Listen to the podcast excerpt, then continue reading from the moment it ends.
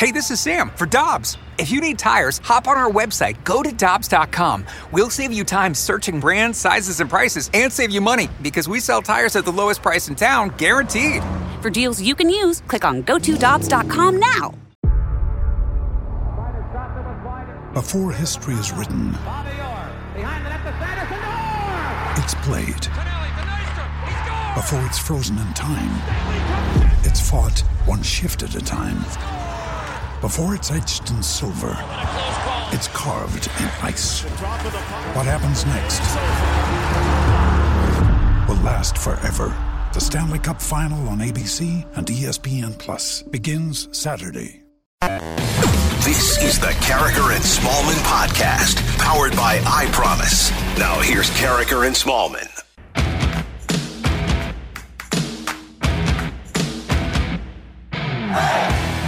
Good morning, everyone, and welcome to Carricker and Smallman on one oh one E S P N at seven oh one. Your time check brought to you by Clarkson Jewelers, an officially licensed Rolex jeweler. Happy Cyber Monday, Michelle. I hope you had a great holiday weekend. Thanksgiving was great. It's it was such a long and relaxing weekend, which feels weird to say because in twenty twenty we've been at home, we've yeah. been lounging, and and most of the time Thanksgiving is kind of a hurried pace. Everyone's rushing to travel somewhere or get together, but it was nice to to hang out and chill for a few days. It was how, a long weekend. You're right. How about you, Randy? How was your Thanksgiving? Everything was great. Had a couple of different Thanksgiving meals, and everything. We had a different one last night, and everything worked out really well. It was good. So yeah, ate a lot, ate too much.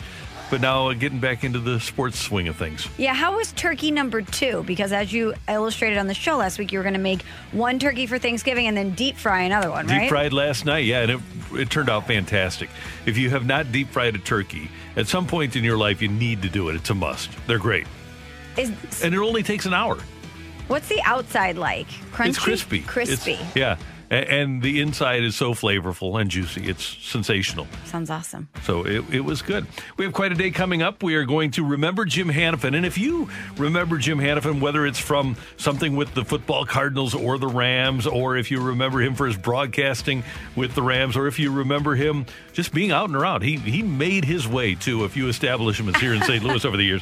If you have a great Jim Hanifan memory, we'd love to hear from you. You can use the mic drop feature with the one oh one E S P N app, or you can text us in the next segment. We're going to talk to Dan Dierdorf coming up at nine o'clock, and also Steve Weish, native Saint Louisan, coming up at nine thirty here on one oh one E S P N. But we're going to start, Michelle, with baseball. And Yadier Molina and Adam Wainwright speaking over the course of the weekend. Yadi speaking to Laura Bonnelly of Mas Que Pelota. And he said, this is translated, "We want to stay in Saint Louis. The decision's mutual. I have the motivation to stay as well. Yankees, Mets, Padres, Angels are also interested.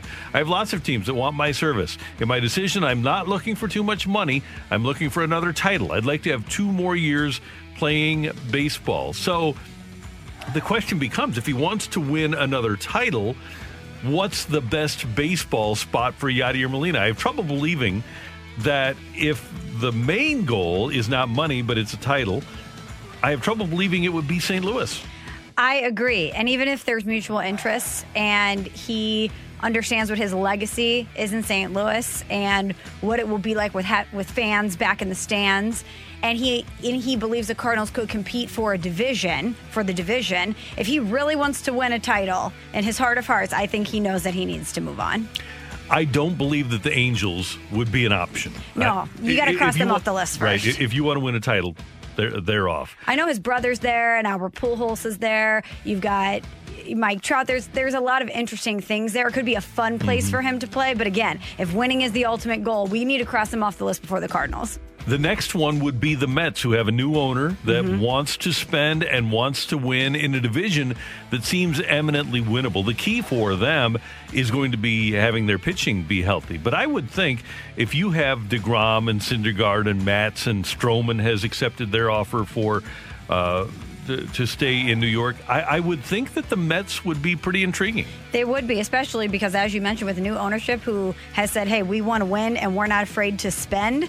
If you're looking at the way the team is currently constructed, knowing that there's an owner that in a landscape where the moves can be made and he's got money to spend, might not be afraid to be aggressive and go out there and make them, that should be intriguing for Yachty. George Springer is from the area. He's from Connecticut. They're in the hunt for J T Realmuto. They're in the hunt for Trevor Bauer. Everybody that's a free agent, at least uh, reportedly, is being courted by the Mets. Everybody that's a good free agent is being courted by the Mets. So I, I would have them number three on my list. How about you? Yes, yeah, Sam. My number two team on the list would be the team that beat the Cardinals in the playoffs, the Padres, who are really interesting. If he wants to go, go and join a group of young players uh, and be with a young Latin superstar that he can help mold in Fernando mm-hmm. Tatis Junior, who he knew when he was a little kid, I, I would think that San Diego, with their climate, with the fact that they're interested in spending and they have a ton of good young pitching, I think they would be really interesting too. The way that I look at the Yadier Molina situation is that he's going to be one of the final pieces to help a team win. And when you look at a team like the Padres, as you mentioned, a lot of young, exciting talent. Having a guy like Yadi come in and provide that veteran presence, uh, here's a guy who knows how to win and wants to win more than anything and is going to push that team to be better all the time. That seems like it could be a, a good fit for him. And it, and it feels like it might be just challenging enough for him to where it's something that he would really enjoy. And one of the best young pitching prospects in baseball is Mackenzie Gore, who they'll bring up next year. They have a guy that the Cardinals didn't see in the playoffs in Dinelson Lamet, who got Cy Young votes. Mike Clevenger will be back in a couple of years. They put him on, uh, or he had to undergo surgery for uh, a torn U C L. He, he underwent Tommy John surgery, surgery, but they have Chris Paddock. They have a lot of good young pitchers, and he would seem to be a good fit there to help those guys grow up, too, which is what he's always done, right? Yeah, absolutely. So I have them as number two. Would you rate them, the Padres, as number two? I would. It seems like our list is the same because when you look at the collection of teams that Yadi named, there seems to be one that everybody circles first. And it's the Yankees. Now, would he be able to wear his number four with the Yankees? No, because it was retired for Lou Gehrig. But oh, Lou. Yeah. If you want to talk about legacy, though, they haven't been to or won a World Series since two thousand nine. The Cardinals have won a World Series. The Cubs have won a World Series. The Red Sox have won a World Series more recently than the Yankees have. Another team with young pitching. Now, it has to stay healthy, but a team that clearly is close to winning and is willing to do what it takes to get over the top. Yeah, another iconic franchise that he could play for, a team that's close. And they're in an interesting position with Gary Sanchez, too. Here's a guy who in twenty twenty hit one forty-seven, and he mm-hmm. only started two of their seven playoff games. So they have a choice to make on him, and it seems like if they've lost, or if Gary Sanchez has lost favor in New York, bringing a guy like Yadi in, who could help this team in a lot of different ways, might be a smart play for the Yankees. I would, if I were the Yankees, I would be really aggressive in trying to bring him in there with the young pitching that they have and uh, Debbie Garcia, Domingo German, who will be back next year. Uh, last year, their best starting pitcher was hurt, uh, but I would. And Garrett Cole, by the way, has his own personal catcher, so mm-hmm. you don't have to catch him. Yadi will be, would be mad about that. But when you have Judge and you have Stanton and you have Hicks and you you have Frazier and you have uh, the, the infield that they have. Gleyber Torres is a really good player. If they could bring back LeMahieu, they have Luke Voit. They have so many things going for them. Maybe the best bullpen in all of baseball. I would think that they would be number one for him too. Oh, absolutely. And if he wants to win a title first and foremost, it seems like the Yankees is, is the best shot. But then I would think secondly on his list, he's thinking big picture. He's thinking Hall of Fame. Mm-hmm. And if you can go to a team like the Yankees and succeed there, he's going to get way more exposure um, at this stage of his career in New York than he would here in Saint Louis, which is unfortunate, but it's true. Yeah. So we're on the same page there. So five teams interested, the Cardinals plus Yankees, Mets, Padres, Angels, and we, we all agree that the Angels don't have a chance.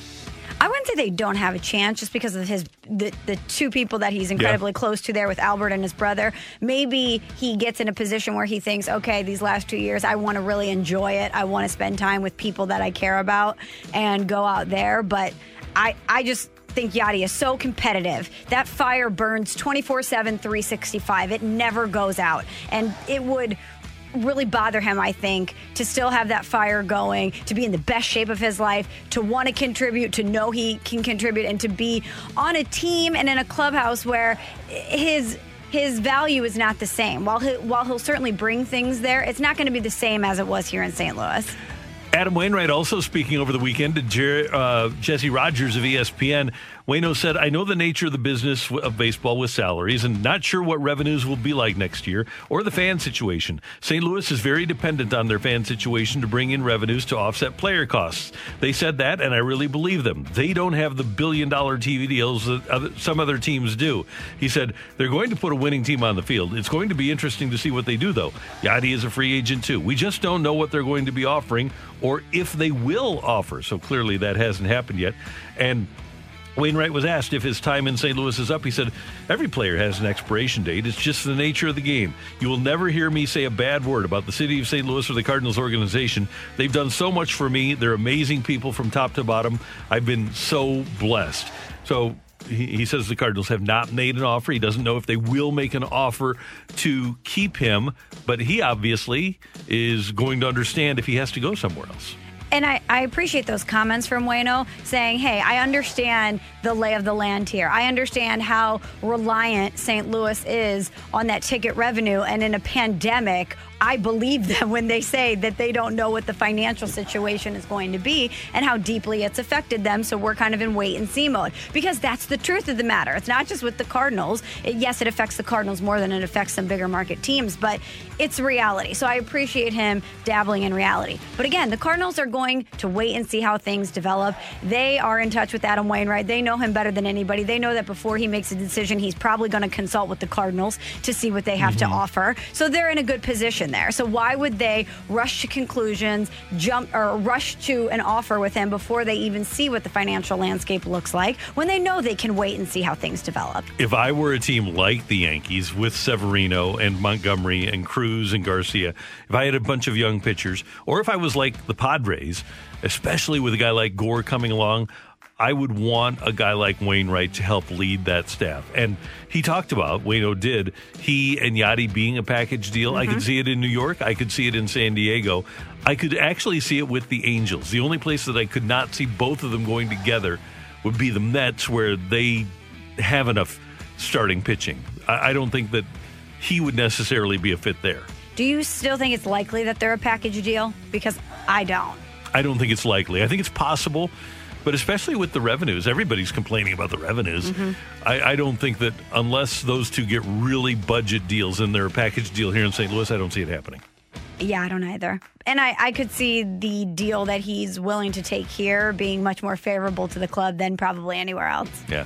So we'll keep an eye on that. Yachty and Waino speaking over the weekend. It's Carriker and Smallman. Coming up, sad news over the weekend. Our friend Jim Hanifan passed away at the age of eighty-seven. We're going to give you some of our favorite Hanny memories, and we want yours. six five seven eight zero is the Air Comfort Service text line. If you choose to use the Rhino Shield mic drop, we'd love to hear from you. Just download that free one oh one E S P N E S P N app, or if you already have it, just press the button and give us a little bit of your voice and your memories of the coach, Jim Hanifan. That's next on one oh one E S P N. We're right back to the Carriker and Smallman podcast on one oh one E S P N.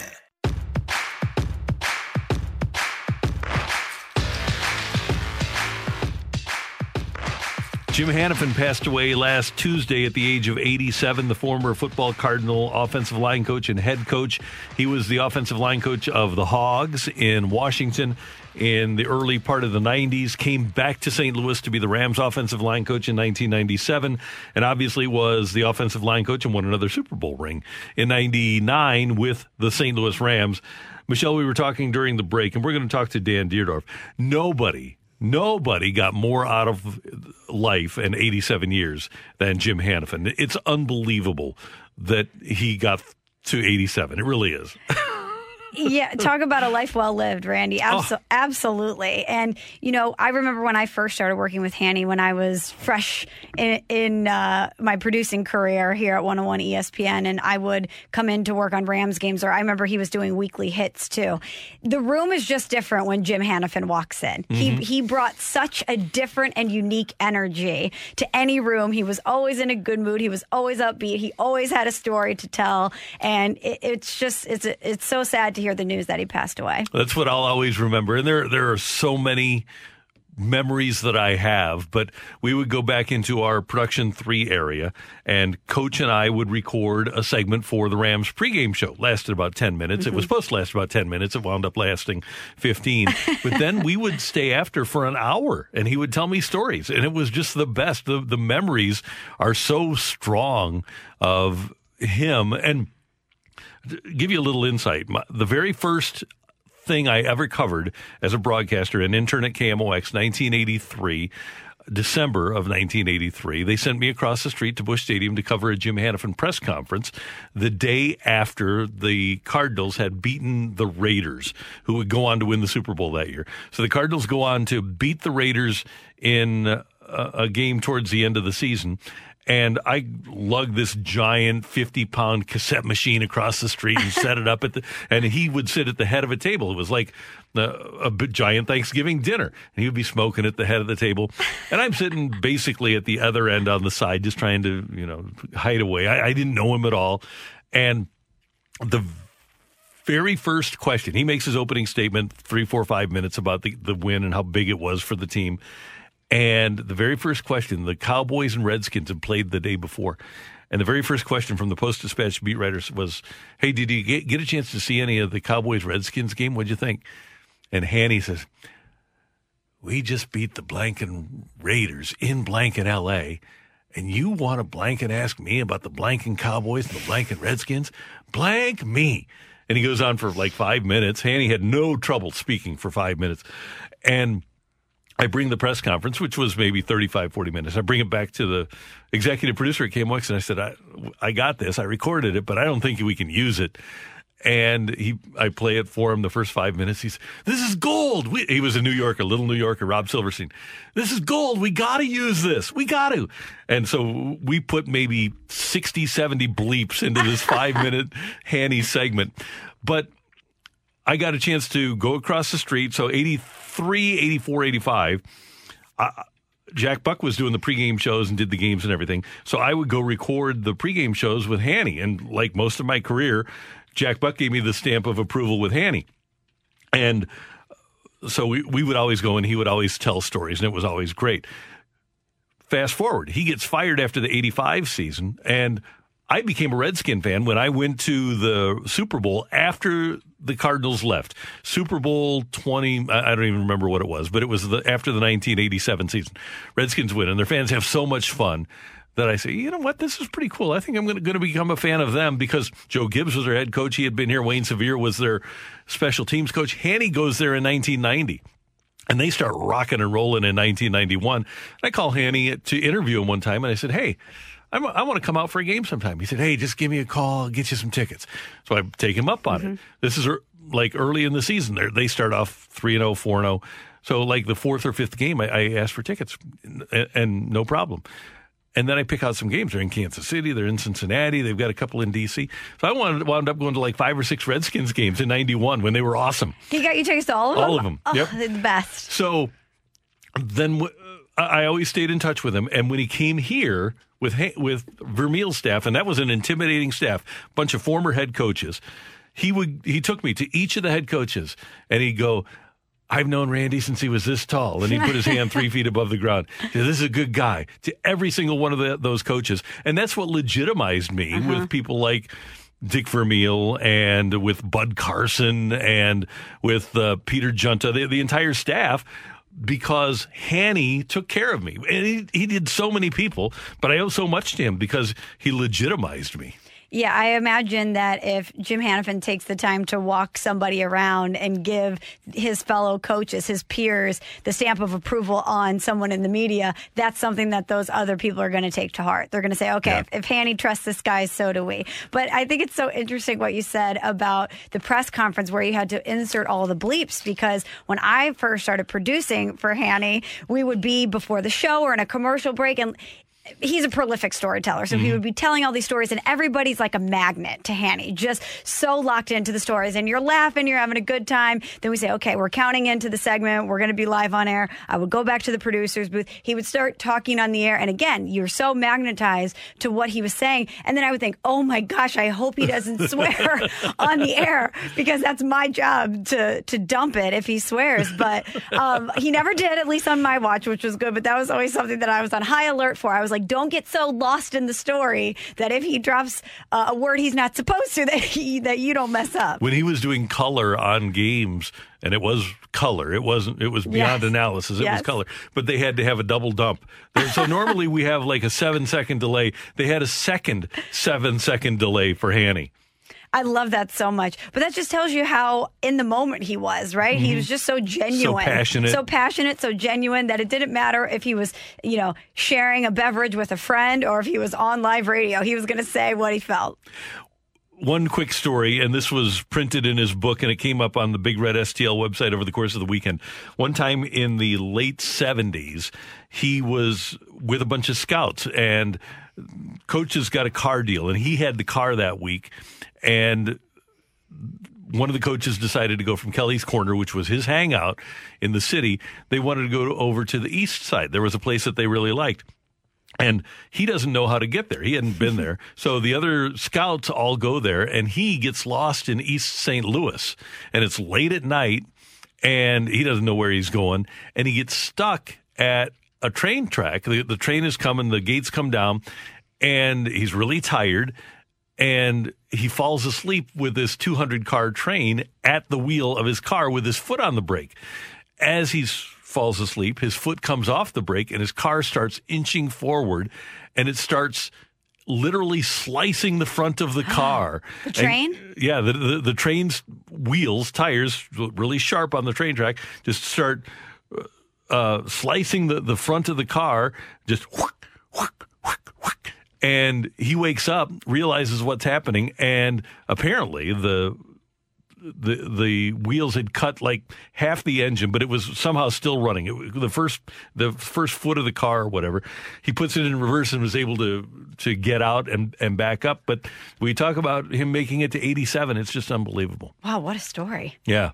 So Dan Dierdorf will have some for us when he joins us at nine o'clock. They were best of friends. And, family. Yeah. And I have uh, I have one with me and Dan and Hanny that I will have Dan tell at nine o'clock, because it was a lot of fun. We have some from the text line, Randy. Would you like me to read yes. them to you? Yeah. Um, this was this is from the six three six. Hanny was always out and about in Cottleville. He would sit and talk with anybody. He was so funny. He was the best. And he had a, a row of bars. Ray Ogus, a former Rams assistant coach, would be Hanny's driver in uh, later years, and they had down ninety-four a group of like a half dozen bars that they would go to, and they knew everybody because Hanifan did know everybody. He never met a stranger, right? Right. So uh, Cottleville, yeah, he had a lot of good times out there. This one from the five seven three. I got to meet Coach Hanny when I was a guest on Rich Gould's fan show on Channel eleven years ago. We got to talk for a few minutes before, during, and after the show. Coach was a treat. He signed his book and gave it to me, and it's something I'll always treasure. That's fantastic. And then here's one more from the three one four, last one. I went to college with Jim Hanifan's daughter. I used to pick her up from their house and drive her to college and back on holiday weekends. And Hanny could not have been a more nice, down-to-earth, and accommodating man. As nice as it got. Uh, one other quick one for you. One time early on in the fast lane was me, DeMarco, and Rammer. And DeMarco and I are debating who was the better pass rusher, Lawrence Taylor or Andre Tippett, who was up for the Hall of Fame and I believe made the Hall of Fame that year. And DeMarco's saying, oh, Andre Tippett was as good as Lawrence Taylor. I said, no, Lawrence Taylor was the best ever. There's no doubt about it. And uh, I said, well, let's just ask somebody you respect. Who do you respect? I don't know. How about Hanny? Can we call Hanny? Yeah, I'll, I'll listen to Hanny. So I get our producer to call Jim Hanifan just right off the bat. And uh, I said, Hanny, we're having this debate, and we want to know who's a better pass rusher between Andre Tippett and Lawrence Taylor. And Hanny says, are you kidding me? That's Lawrence Taylor. He's the best that ever lived. And DeMarco is beside himself. And I, I'm, I've got my hands in the air. Yes, yes. And then he's telling us all these Lawrence Taylor stories about how great L T was. He was... His stories were unbelievable, and uh, we'll we'll uh, we'll hear at least a couple from Dan Dierdorf that are legendary when he joins us at nine o'clock. But next up here on one oh one E S P N, Michelle and I will bring you four downs. We'll tell you uh, four big parts of the N F L weekend next on one oh one E S P N. We're right back to the Carricker and Smallman podcast on one oh one E S P N.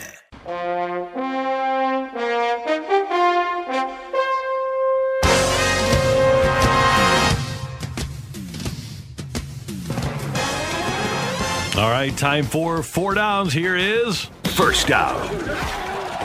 All right, Michelle, I've been on that Giants bandwagon. Tanner just told us that Daniel Jones got hurt. Joe Judge hoping yeah. that his Giants quarterback will be able to go next week in a game at Seattle. But even if they have Daniel Jones, they probably aren't going to win at Seattle. Then they get Arizona at home on December thirteenth. Arizona and Kyler Murray trying to play in cold weather. Didn't go so great yesterday in New England. Then a game against the Browns. Then they go to Baltimore, and then they have Dallas. The big advantage the Giants have is that they've already beaten the Washington football team twice, and the Washington football team has a tough schedule too. Both of those teams now are four and seven.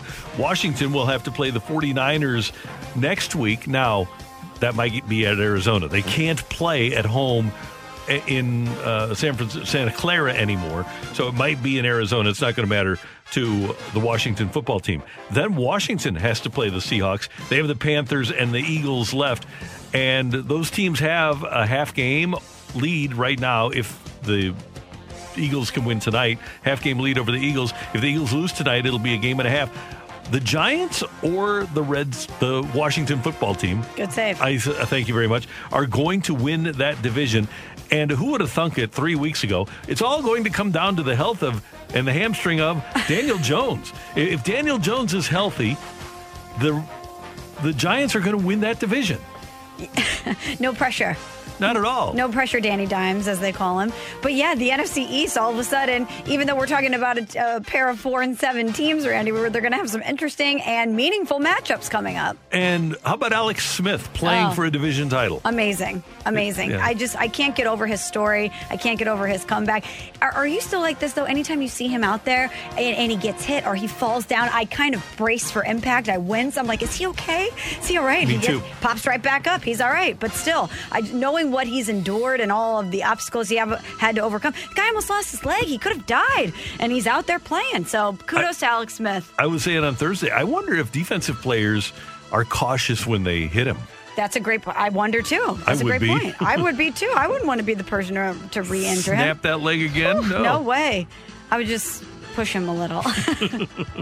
Second down. Okay, Randy, let's talk about the Cleveland Browns, okay? They did just enough to beat the Jaguars yesterday, but they got the W. They beat Jacksonville twenty-seven to twenty-five. They had Myles Garrett out on the COVID list. Denzel Ward was out with that calf injury. And because of the, the, the people that they were missing, Mike Glennon, yes, the Mike Glennon from twenty seventeen. He threw for two hundred thirty-five yards, two touchdowns. But on the other side of the ball, we had another interesting quarterback perform- performance, another polarizing outing from Baker Mayfield, okay? He completes nineteen of twenty-nine passes, two hundred fifty-eight yards, a pair of touchdown.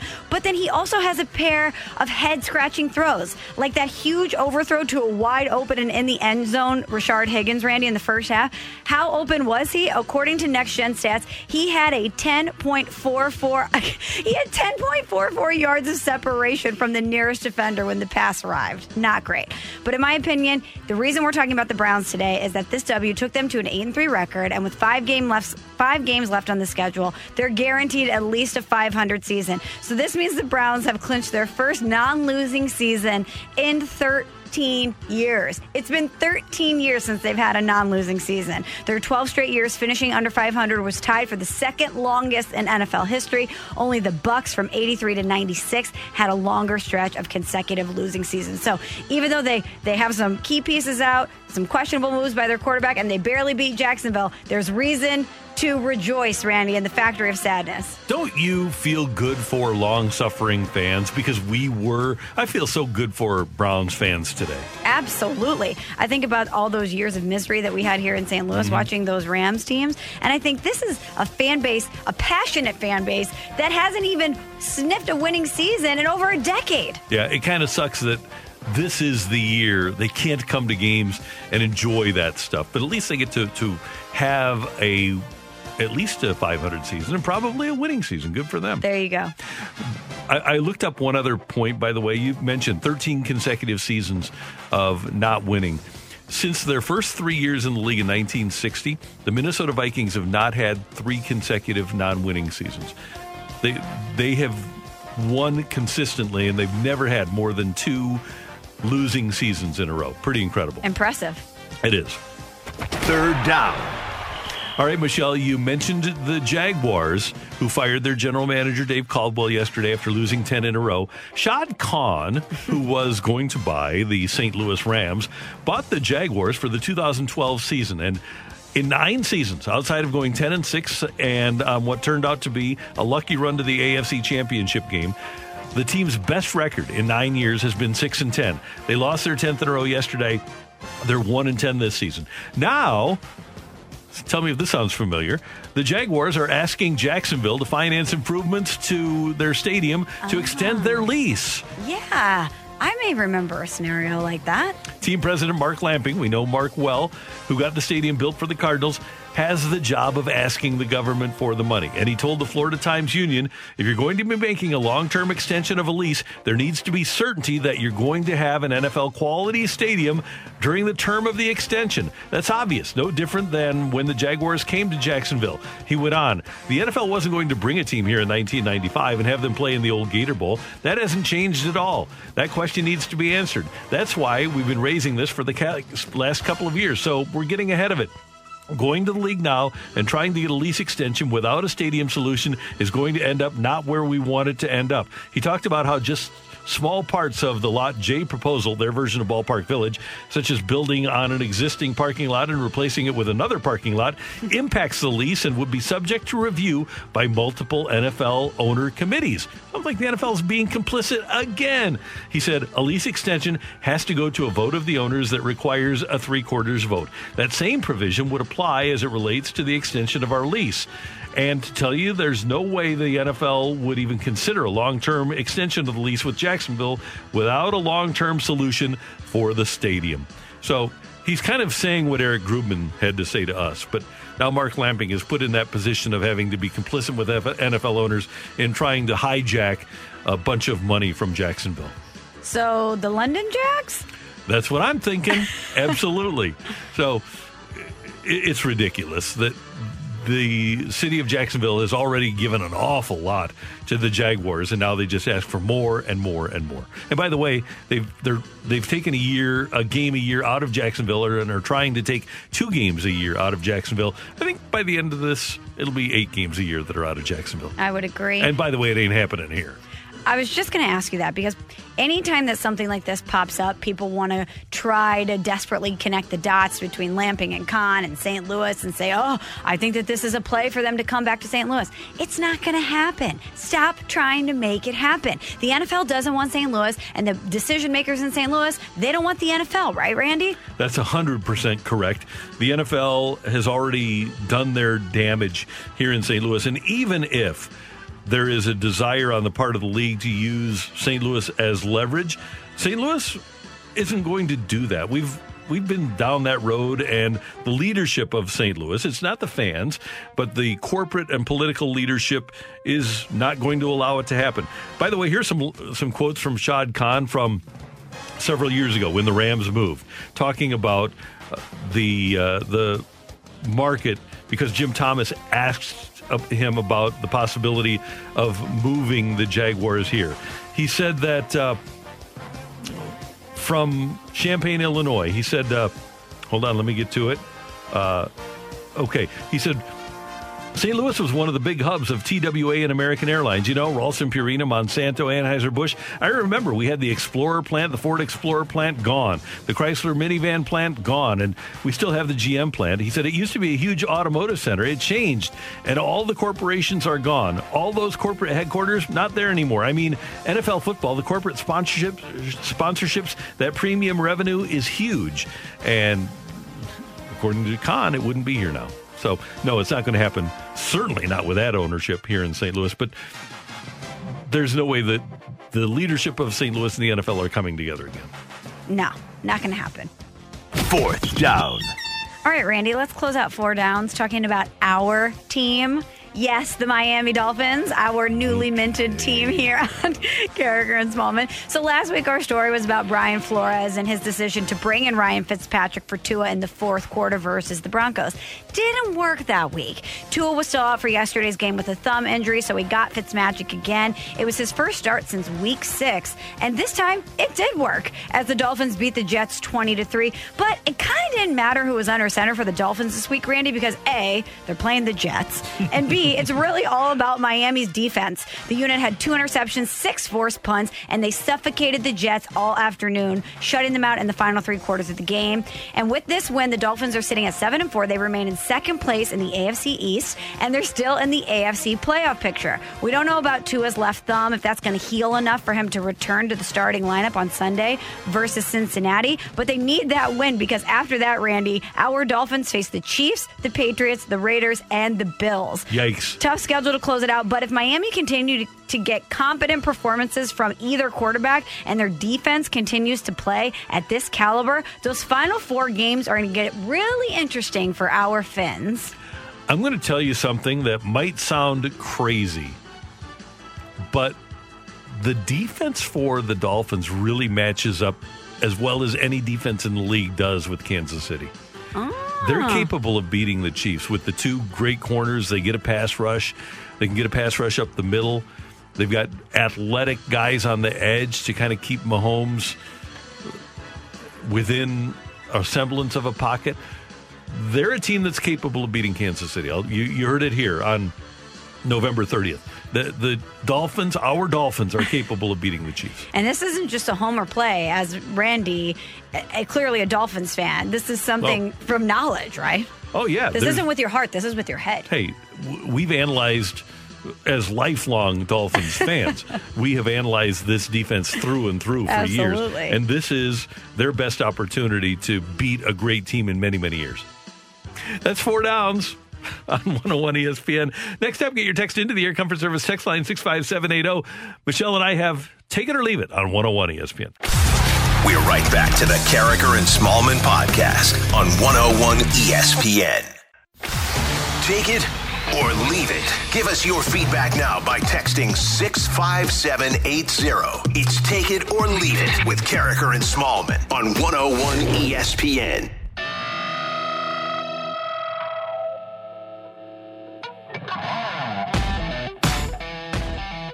We want your text to the Air Comfort Service text line six five seven eight zero. Michelle, Randy, and Tanner Hendrickson, our producer engineer today. And it is time for Take It or Leave It. And Michelle, at M L B dot com, there is a piece by Will Leach about every team's biggest free agent after twenty twenty-one. Mm-hmm. And there are some people that are familiar to us, Albert Pujols, Lance Lynn, Adam Ottavino, Tommy Pham, plus Clayton Kershaw and Francisco Lindor and Carlos Correa. Will Leach lists the Cardinals' biggest free agent after twenty twenty-one as Carlos Martinez. Take it or leave it. While we're all looking for twenty twenty to come to an end, the Cardinals can't wait until twenty twenty-one is over. I'm going to take it. I'm going to take it. I think maybe internally they're saying, hey, let's get a countdown calendar going. It's not that much longer. We're going to have to deal with this.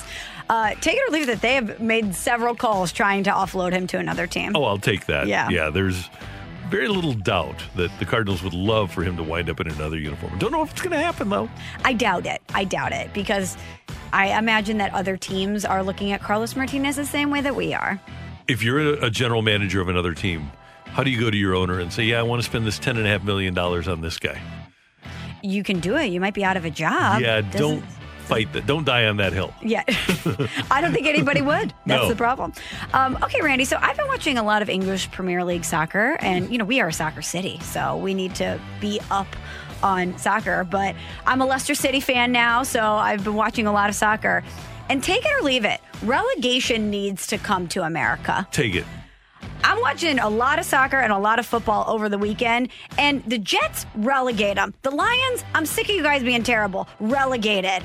There needs to be consequences for teams being bad and for franchises being inept for a long time. And maybe this is my Saint Louis Rams P T S D coming out. Mm-hmm. But when we talk about the Browns last segment, and they are essentially a non-factor for twelve years, there needs to be consequences for that. Now, owners here would never do it because in the E P L, you lose, you know, two hundred, two hundred fifty million dollars per season if you get relegated. Right. But imagine being a fan base, and even if your team is bad, those games at the end matter. Mattering. They mean something because you could get relegated if your yeah. team doesn't win. Wouldn't that be fun? And you could just relegate four teams and have them play in a little round robin tournament during the course of the season, and then have twenty-eight teams that are maybe twenty-six, maybe relegate six teams.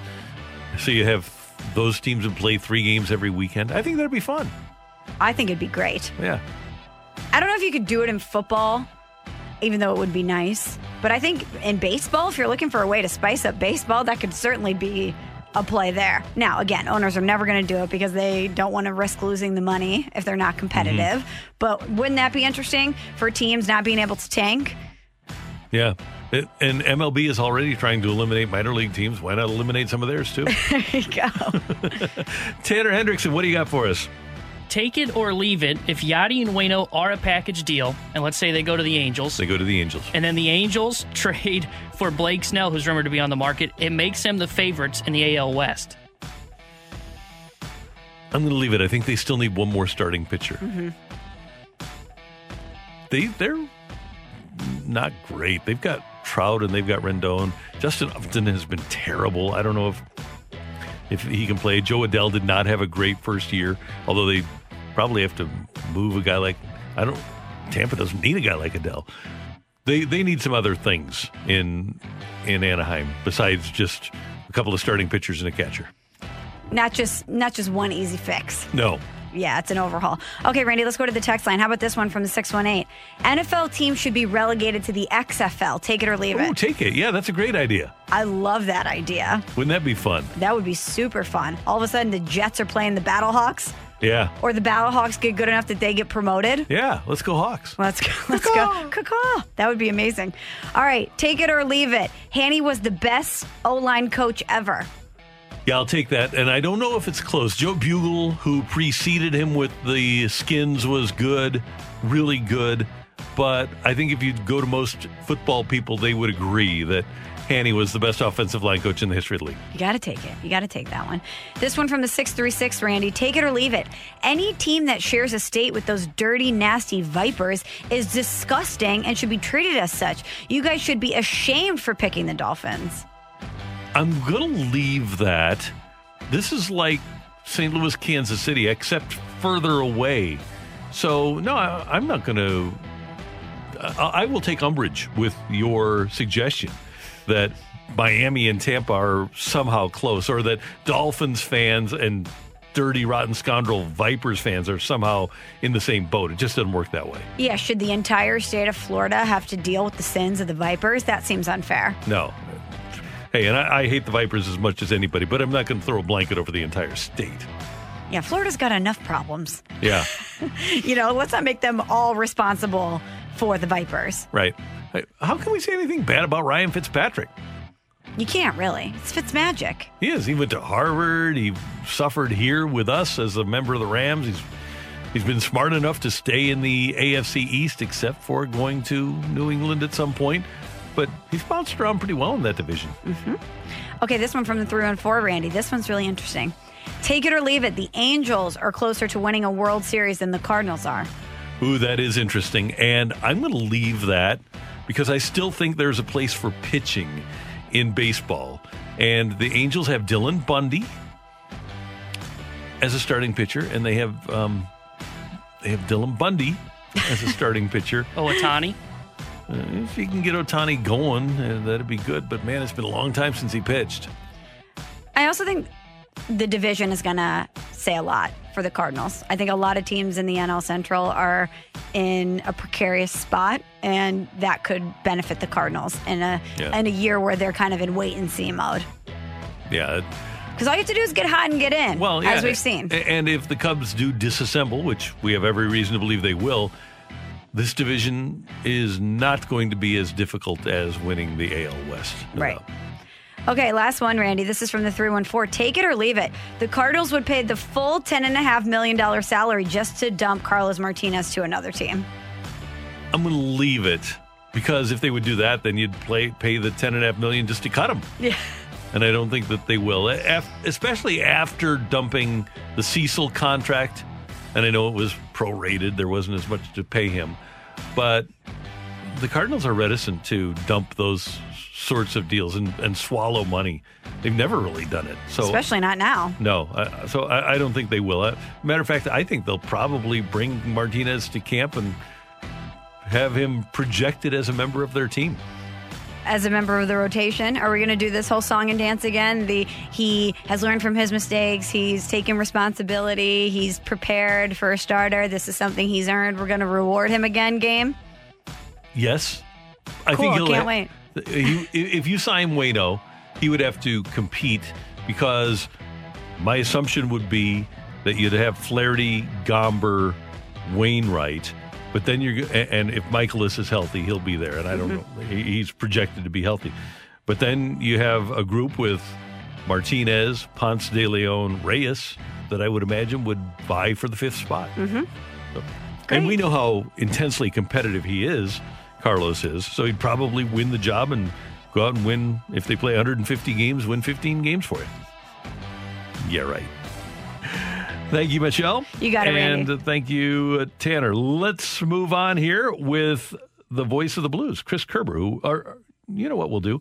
We're going to talk a little bit about Yachty. Could he, if he moves somewhere, we're talking about moving to the Angels, for example, could Yachty change the balance of power wherever he decides to go in their division? That's next on one oh one E S P N.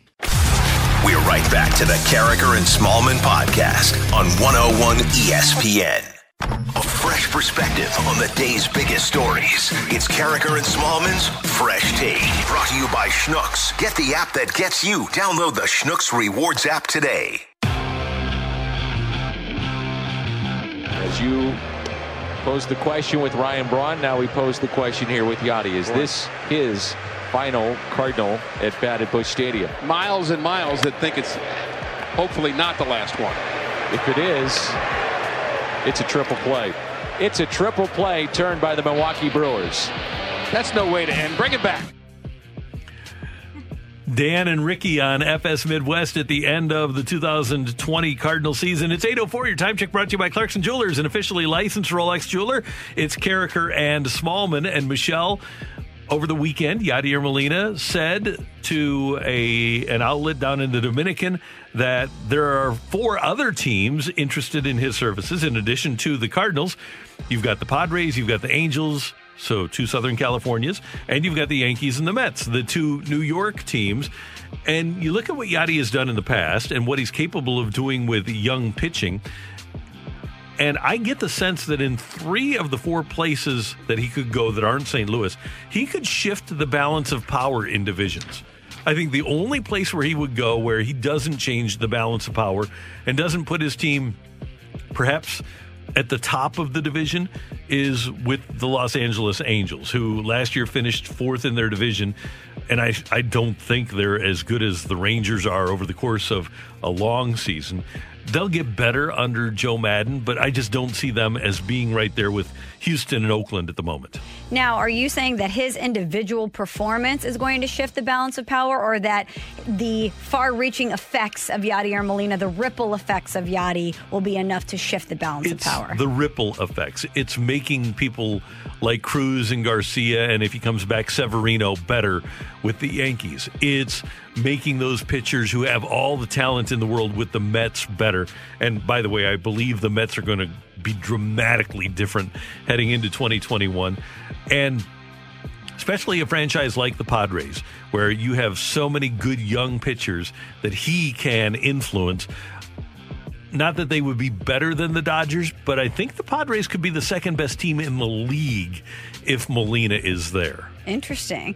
Yeah, it's, you look at a team like that, they have a lot of young talent. It's an exciting team. They're good anyway. But sometimes a team like that just needs a veteran guy who knows how to win and who will raise expectations. Not only will he impart wisdom upon pe- people on the team and f- make them better, think about the competitive drive of Yadier Molina. And if you're a young team, think about the Cardinals, who many times this season talked about Yadi and how impressed they were with what he was able to do night in and night out. After he had tested positive for COVID, he comes back and he doesn't miss games. This is just a guy that wants to play all the time. And because of that, he raises the expectations for his teammates and their level of play. And I can imagine that going into a place like San Diego or a place even like New York, that he could certainly change the clubhouse dynamic a little bit in a positive way. You know, I was listening to that podcast, The Edge, about right. the Houston Astros. Danny Mac had Ben Ryder, the Sports Illustrated writer, who obviously wrote about the Astros and who was the narrator of the podcast on,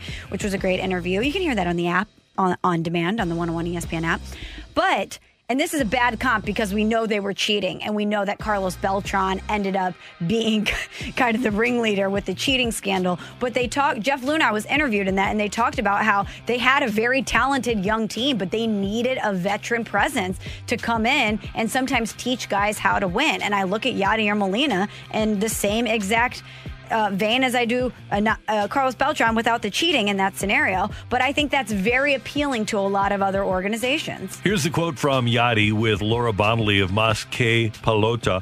"We want to stay in Saint Louis. The decision's mutual. I have the motivation to stay as well. Yankees, Mets, Padres, Angels are also interested. I have lots of teams that want my services. In my decision, I'm looking for, I'm not looking for too much money. I'm looking for another title. I'd like to have two more years playing baseball." The Yankees clearly give him the best opportunity to win another title because they're a contender for that title every year. However, with the way Yadi rises to the occasion in the postseason, wouldn't he be a guy where if you're the Dodgers and you see all the talent that the Padres have, you'd hate to face him in a playoff series? Because when you have Machado, when you have Tatis and Margot, the way he stepped up come playoff time, really all they need is a catcher to round out their starting eight. Do you think that his value is greater elsewhere than it is in Saint Louis? I, from a winning standpoint, it is, clearly. Now that we're talking about it, it does seem as it, we, we know what Yachty provides here in Saint Louis. This is in no way diminishing his value to the Cardinals. But if his main goal is to win, and you have other teams that just need one other ingredient to hopefully push them over the edge, and you have a proven winner and a guy who can still perform in Yadier Molina, it seems like the more we talk about this and the more the days peel off the calendar, I'm convincing myself more and more that he's not returning to Saint Louis. I think that's a good way to prepare yourself mentally. Now, Adam Wainwright's a different story. I think he's probably more inclined to come back to Saint Louis, and they're probably more inclined to bring him back because of the, the financials. But I just keep thinking, if Yadi is saying there's mutual, even though he he prefaced everything by saying I, I want to be in Saint Louis, there's mutual interest, but these are the things that I want. It seems like both of those things can't make sense at the same time. And it is one thing to say that the Mets have called, but the Mets called G, uh, J T Realmuto first. Let's be real about this. Uh, they wanted and want Realmuto. The Nationals are also interested in J T, and I think Yachty would likely be a fallback if indeed the Nationals or somebody else would sign Realmuto. Then the Mets would probably enhance their interest. But they are going to sign Yadier Molina before Realmuto is off the market. As a fan, just take off your media hat, take off your Cardinal hat. If he's not in Saint Louis, just from a baseball fan standpoint, where would you like to see him play? Yankees. Me too. Same. I would think he would enhance his legacy there. I believe, and the Yankees this year finished seven games behind Tampa, and they had all kinds of injuries. If he's the Yankees catcher over the course of a one hundred sixty-two game season or one hundred fifty-four, not a sixty game season, I believe the Yankees are better than Tampa. and would probably be the favorites heading into the postseason if they can keep Garrett Cole healthy. Don't you think Yankee fans would love Yachty? Love his, oh, intensity, his intensity, love his yeah. attitude. Yeah, he'd fit it right in there. Yeah, they great. would. Michelle, another big win for Mizzou, and they're ahead of schedule, by the way. forty-one nothing over Vanderbilt on Saturday. But the big story of the game was Sarah Fuller, the first female to play in a Power Five conference game. She had the kickoff to start the second half, and after the game, talked about what her message is to people after she became the first woman to play in a Power Five conference football game. I mean, I just want to tell, like, all the girls out there that you can do anything you set your mind to. Like, you really can. And if you have that mentality all the way through, like, you can do big things. Another glass ceiling shattered as she got out there, and she didn't have an opportunity to kick an extra point or a field goal, but it was a female that got into a college football game, and that just hadn't happened before. That was incredible to see her play in a Power Five game. Uh, like you said, glass ceiling shattered, which is incredible, and I love that that's her messaging after the game. It wasn't about her. It was about the greater purpose to young girls out there who have probably thought that, hey, I can't do that. It's never existed. She realizes the magnitude in that moment, and I, I appreciated her words there. But I was hoping that she would get to kick a field goal, an extra mm-hmm. point, because she did say after the game that she made a field goal uh, from as far away as thirty-eight yards in practice earlier in the week. So I would have liked to see her get that opportunity. But I just thought it was very cool of Vanderbilt to give her that opportunity, and I I thought it was very cool the way that everyone on both sides handled it. And, and congrats to Sarah Fuller. And we know how classy Eli Drinkwitz, the Mizzou coach, is, who went up to her before the game. So he came up to me and he said, hey, I'm a, a dad of four daughters, and they're watching today, and this is just incredible what you're doing. And that's been, like, the most amazing thing is I've had coaches come up to me, dads come up to me and say, like, you're inspiring me and you're inspiring my daughters. And I just think that's so amazing. Isn't that great? And it's cool that a coach like Drinkwitz before the game would come up to her and be so positive. But when you're a girl dad, you understand yep. what that moment is like. When you go home at night and you have four daughters who spent their Saturday afternoon watching football, and you get to tell them, hey, look what happened today. History was made today. And if that's something that you want to do, now it's a possibility, because representation does matter. It really, really does. And so if I could, I already love Coach Drink, but if I didn't like him enough already, now we love him even more. Mizzou wins forty-one nothing over Vanderbilt, and Ohio State just dodging a bullet this week with covid nineteen because they were going to get beat, weren't they? Yeah, absolutely. So the I L L I and I didn't get a chance to play. Yeah, you know that there was going to be upset special, Randy. Yeah, right. Well, actually, you know, that's a game where you look at it on the surface and you say, oh, this could, this is going to be a blowout. Could be a trap game. Could be a trap no game. No doubt. You know, if Levy gets that defense going, you never know. Ohio State could overlook them. Yeah. Could happen. Eh, since it didn't happen, Squint I can say hard. that. Squint real hard, yeah. That's today's Fresh Take on one oh one E S P N. Coming up, are the Blues going to be playing in the foreseeable future? We're going to ask Chris Kerber that next on one oh one E S P N. We're right back to the Carricker and Smallman podcast on one oh one E S P N. This is Carricker and Smallman. We're talking everything Saint Louis Blues as we head into the Blues Booth. The Blues Booth is brought to you by Boardwalk Hardwood Floors. When it's time for new flooring in your home, real wood provides the best long-term value. Boardwalk has great floors for every home. Visit our three area showrooms and online at boardwalk hardwood dot com.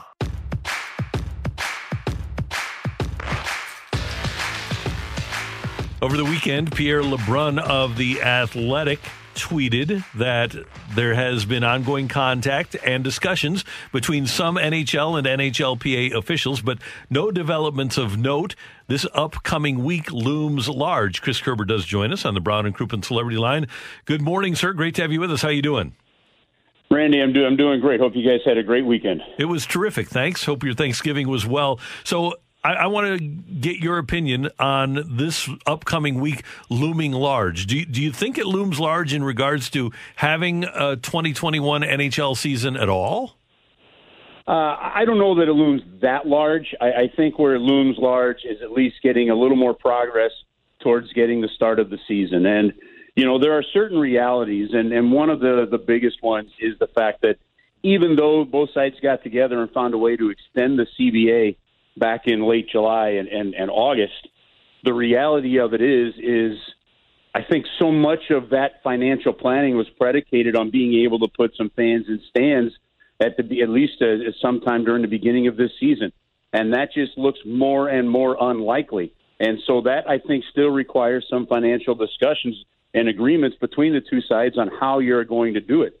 Um, I think the idea of losing a season doesn't even sit uh, because I just don't think you can when every other sport is playing. But having said that, you know, to me, Randy, a big part that people need to remember is because of the way the C B A is structured, the players and the owners split fifty percent of the revenue. So fifty to the owners, fifty to the players.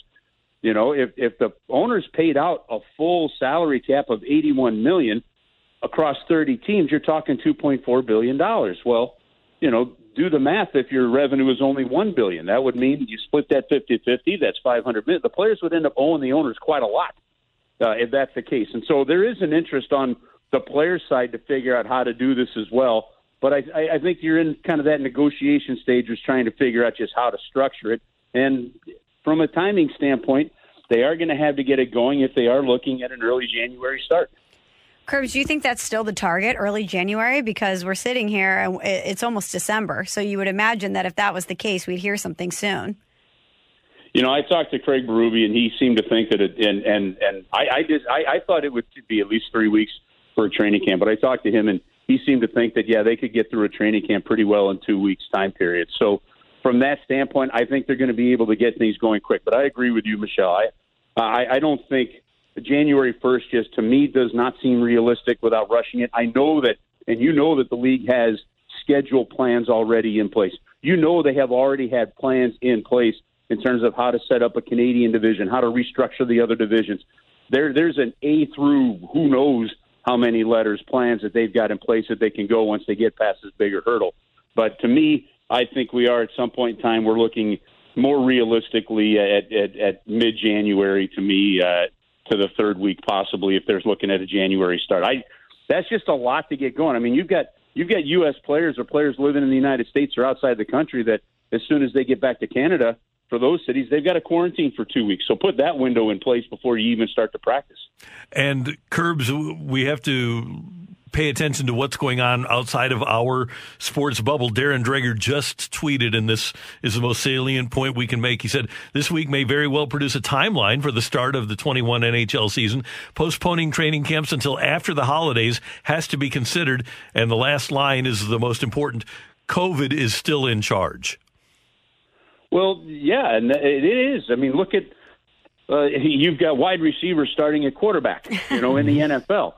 I mean, it, it is still in charge, and and this is this is the hardest part about this, is because even if you come up with a financial agreement, and take any sport for that matter, even if you come up with a financial agreement, it doesn't mean that the scenarios aren't going to be changing within three to four weeks, and and and that's the ultimate challenge here now. I think where these sports have a different advantage than baseball is with, with really no cap-type structure in place in baseball. Baseball, it, you know, the players eventually said, look, tell us when to play and we're playing. You know, in these other sports, the way these things are structured, I think the players have as much a financial interest in making sure that it's a fair agreement, too.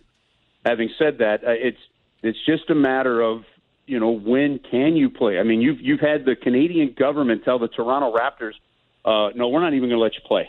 Like, you, you, there's nobody that's going to be coming across the border to play it, you know, so they were looking for a home. You've got the M L S team in Toronto that's been based out of Hartford. I mean, these are – watch what now. I know the Premier League in the middle of December, some teams are going to be allowed to have some fans back in there. But look at what's going on when you're watching Bundesliga soccer and you're seeing no fans in the stands. I mean, this is not just a Saint Louis thing dealing, wondering what, what the county and the city and the surrounding counties are doing. You're still dealing with something that's massively worldwide, and and and the scenarios are so similar. It's it's crazy. Kerbs, uh, last week, N H L dot com had an, a great piece on Alex Pietrangelo where he talked about Colton Parayko. And he said he thinks that Parayko's already an elite player, but with more opportunities, he's going to be the guy and the leader on the back end. He says that it's just trusting his ability night in and night out. And even though we know that Petro is a class act and that he's always going to have high things to say about guys like Parayko, if you're Colton Parayko, it's got to be a nice thing to know that Petro believes in you and is passing that baton as far as a leadership standpoint's concerned. Yeah, you know what? It is, and, and he's ready for it. I mean, how many times have you seen, you know, just what somebody does when they step up? And I'll pull, okay, look, in all fairness, I realize I'm talking extremes here, you know, but Steve Young was ready when Joe Montana left, you know? I mean, uh, you've got, uh, you know, Aaron Rodgers ready when, when Brett Favre is done. And, I, and I'm not, I know I'm comparing a little bit of apples and oranges there, but the point is opportunity, right? And you're talking about a guy who's been put into every situation over the first five years of his N H L career, including one run to the conference finals in twenty sixteen, one run to the Stanley Cup finals, losing in the first round. He's gone through a pandemic bubble. He's played in the ultimate shutdown role during his Stanley Cup finals. He's played power play. Like, he's done everything in there, and now it's time to see if if it's ready to take that next step forward. And sometimes it's just a matter of getting that opportunity and, and, and being patient and learning while you're doing it. And he's done that. So I'm, I'm extremely excited for Colton Parayko this season and to see what happens with him. I, there, it's, there's just nothing in my mind. There's nothing I've seen from him uh, in talking with him, his game or anything, that doesn't make you think that there's not another level of, of greatness to come from this young man, and, and I think it should be very exciting for Blues fans. Hey, Kerbs, before we let you go, you grew up here in Saint Louis. You were a fan of the football Cardinals, a fan of the Rams when they were here. What's your strongest memory of the late, great Jim Hanifan? Um, well, man, Randy, you and I have talked about this a lot. I, I, I somehow the Hall of Fame still should should include assistant coaches, and, and, and I've always thought that he belongs in there with that, but Um, you know, the, the, look, the Big Red and the Cardiac Cards, that, that was a heyday when I was a kid. And um, honestly, one of my all-time favorite moments, Randy, was I'm sitting with with uh, with him and Scotty Warman. And we were at Villa Parados when it was open in the Valley. And Mister Hanifan looked at me and started asking me about Bobby Plager. I said, you know, he's got to be around tonight somewhere. So I called up Bobby. I said, hey, Bobby, I'm with uh, Mister Hanifan and, and Scotty Warman down here at Villa, uh, Villa Parados. Come on by. And he did. And, man, we sat there for three hours, and those two guys traded stories. And it, honest to God, Randy, it was one of my favorite uh, – favorite. I gave him a ride home afterwards. Like, it was just one of my favorite sports nights of all time to listen to those two. And I know you got Dan Dierdorf coming on. Mm-hmm. Like, it, he may even remember this story, but and so I don't want to I don't want to totally butcher it, but there's a great story that Jim Hanifan tells about the hockey players in the back of a, of a restaurant or bar making a lot of noise. The football players in the front. The football players are getting frustrated with, with the Blues players in the back. And one of the football guys says, you know what, I think I'm going to go shut them up. And I guess Jim Hanifan stopped him and said, you can go try. He goes, but if you pick a fight with them, they'll fight you to the death. So, um, I mean, there's he, he, he is such a great character. But, but Randy, like so many others that, that made Saint Louis their home, stayed in Saint Louis and things, he uh, – he just became such a fabric of this community. And just when you'd see him out, how great of an individual he was to people. So, you know, uh, all the condolences to his family and, and friends, because uh, we, we lost another uh, absolute legend with the, with his passing. We did. Kerbs, great to hear your voice. Thanks so much. And we'll talk to you soon. All right. Stay safe. Have an awesome week, you guys. You too. See you later. That's the voice of the Blues, Chris Kerber on one oh one E S P N. Next up, our first post-Thanksgiving edition of The Fight is coming your way. We're right back to the Carricker and Smallman podcast on one oh one E S P N. Welcome to The Fight on Carricker and Smallman. In the red corner, Average Joe Listener. And in the blue corner, the undisputed king of morning drive. Please welcome Randy Carricker.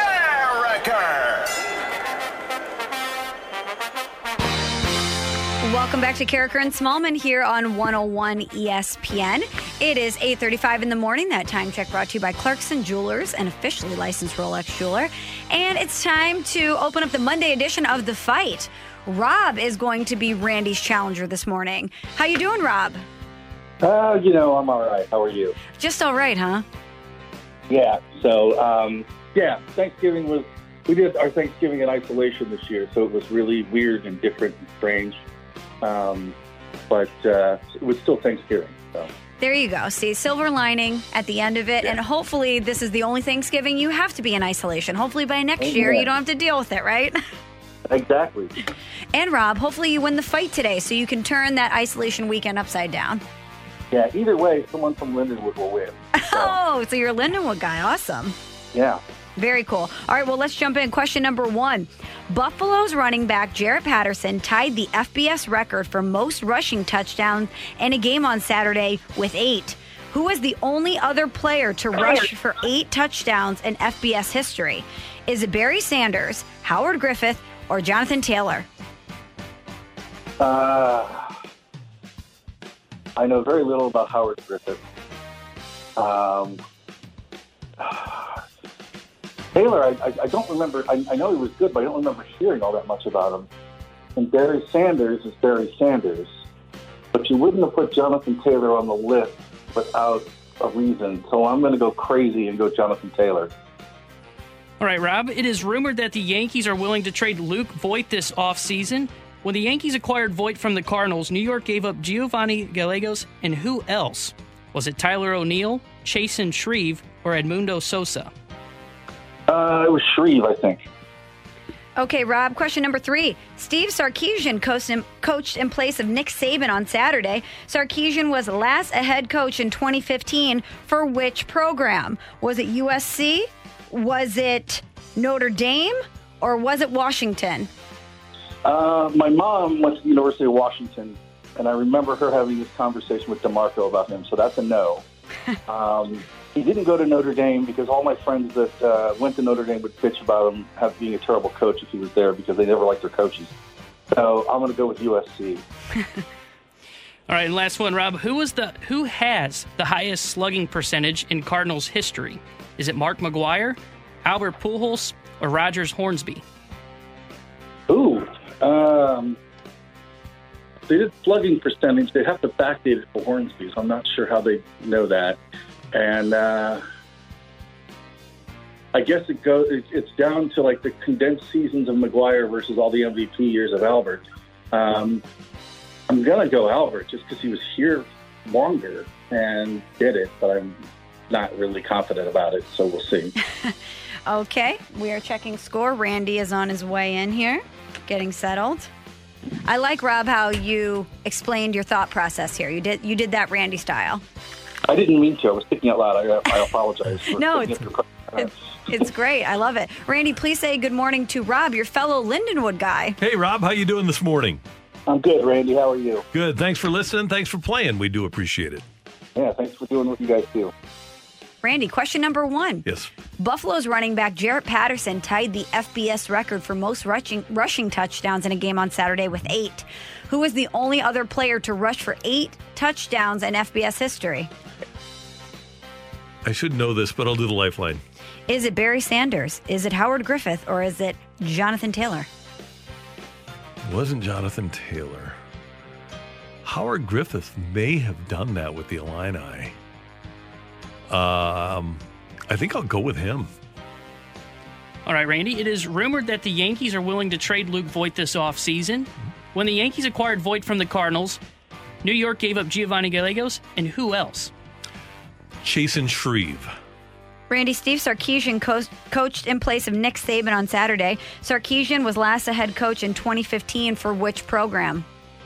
twenty fifteen. So... Uh, U S C was where he had the alcohol issue, so I'm going to say U S C. And Randy, who is the who has the highest slugging percentage in Cardinals history? Hmm, highest slugging percentage. I think I'm going to go with uh, one or two guys, right?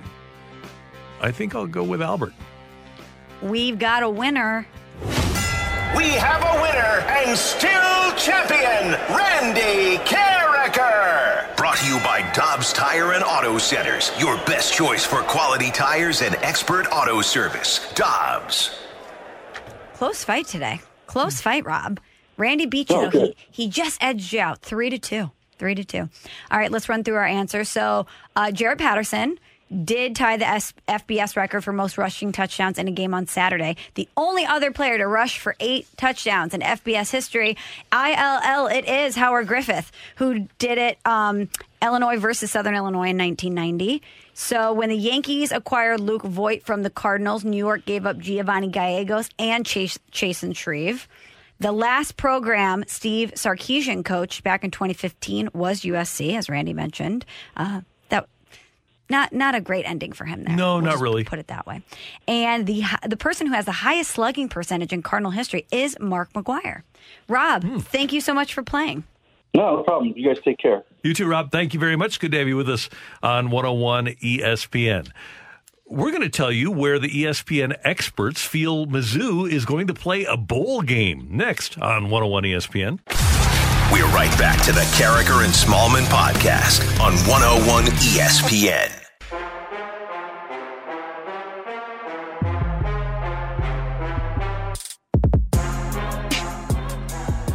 Over the weekend, Mizzou with their first shutout since two thousand eighteen when they beat Arkansas thirty-eight nothing. They whitewashed Vandy. Isn't that a fun word to use? Yeah. forty-one nothing was the score on Saturday at Faroe Field. And Mizzou's on a roll here now, Michelle. They've won four out of five. They have a record of four and three. And when you go to E S P N dot com and see the predictions for bowl games, both of the people, Kyle Bonagura and Mark Schlabach, have Mizzou playing in the Las Vegas Bowl, which now will be played at Allegiant Stadium. December twenty-ninth uh, is the date. The Las Vegas Bowl will pit, according to Bonagura, Utah against Mizzou, mm-hmm. and according to Mark Schlabach, Cal against Mizzou. Which would be fun matchups either way. Uh, but if Mizzou continues to roll or picks up more wins, who knows, Randy, what their bowl situation could look like. And they're capable, and I never thought I'd say this at the beginning of the season, of winning any game they play in. If they wind up beating Georgia, it won't surprise me. Really? No.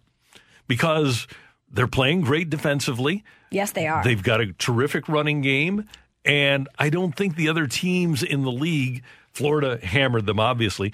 I don't think that Georgia is dramatically better. I think if Mizzou plays a good, clean game, and they don't always do that, but it's their first year under Eli Drinkwitz. If they play a clean game, I think they're capable of beating a team like that. I also wonder if other teams in the S E C, despite Mizzou peeling off these wins, tends to underestimate a program like Missouri and a first-year head coach like Eli Drinkwitz.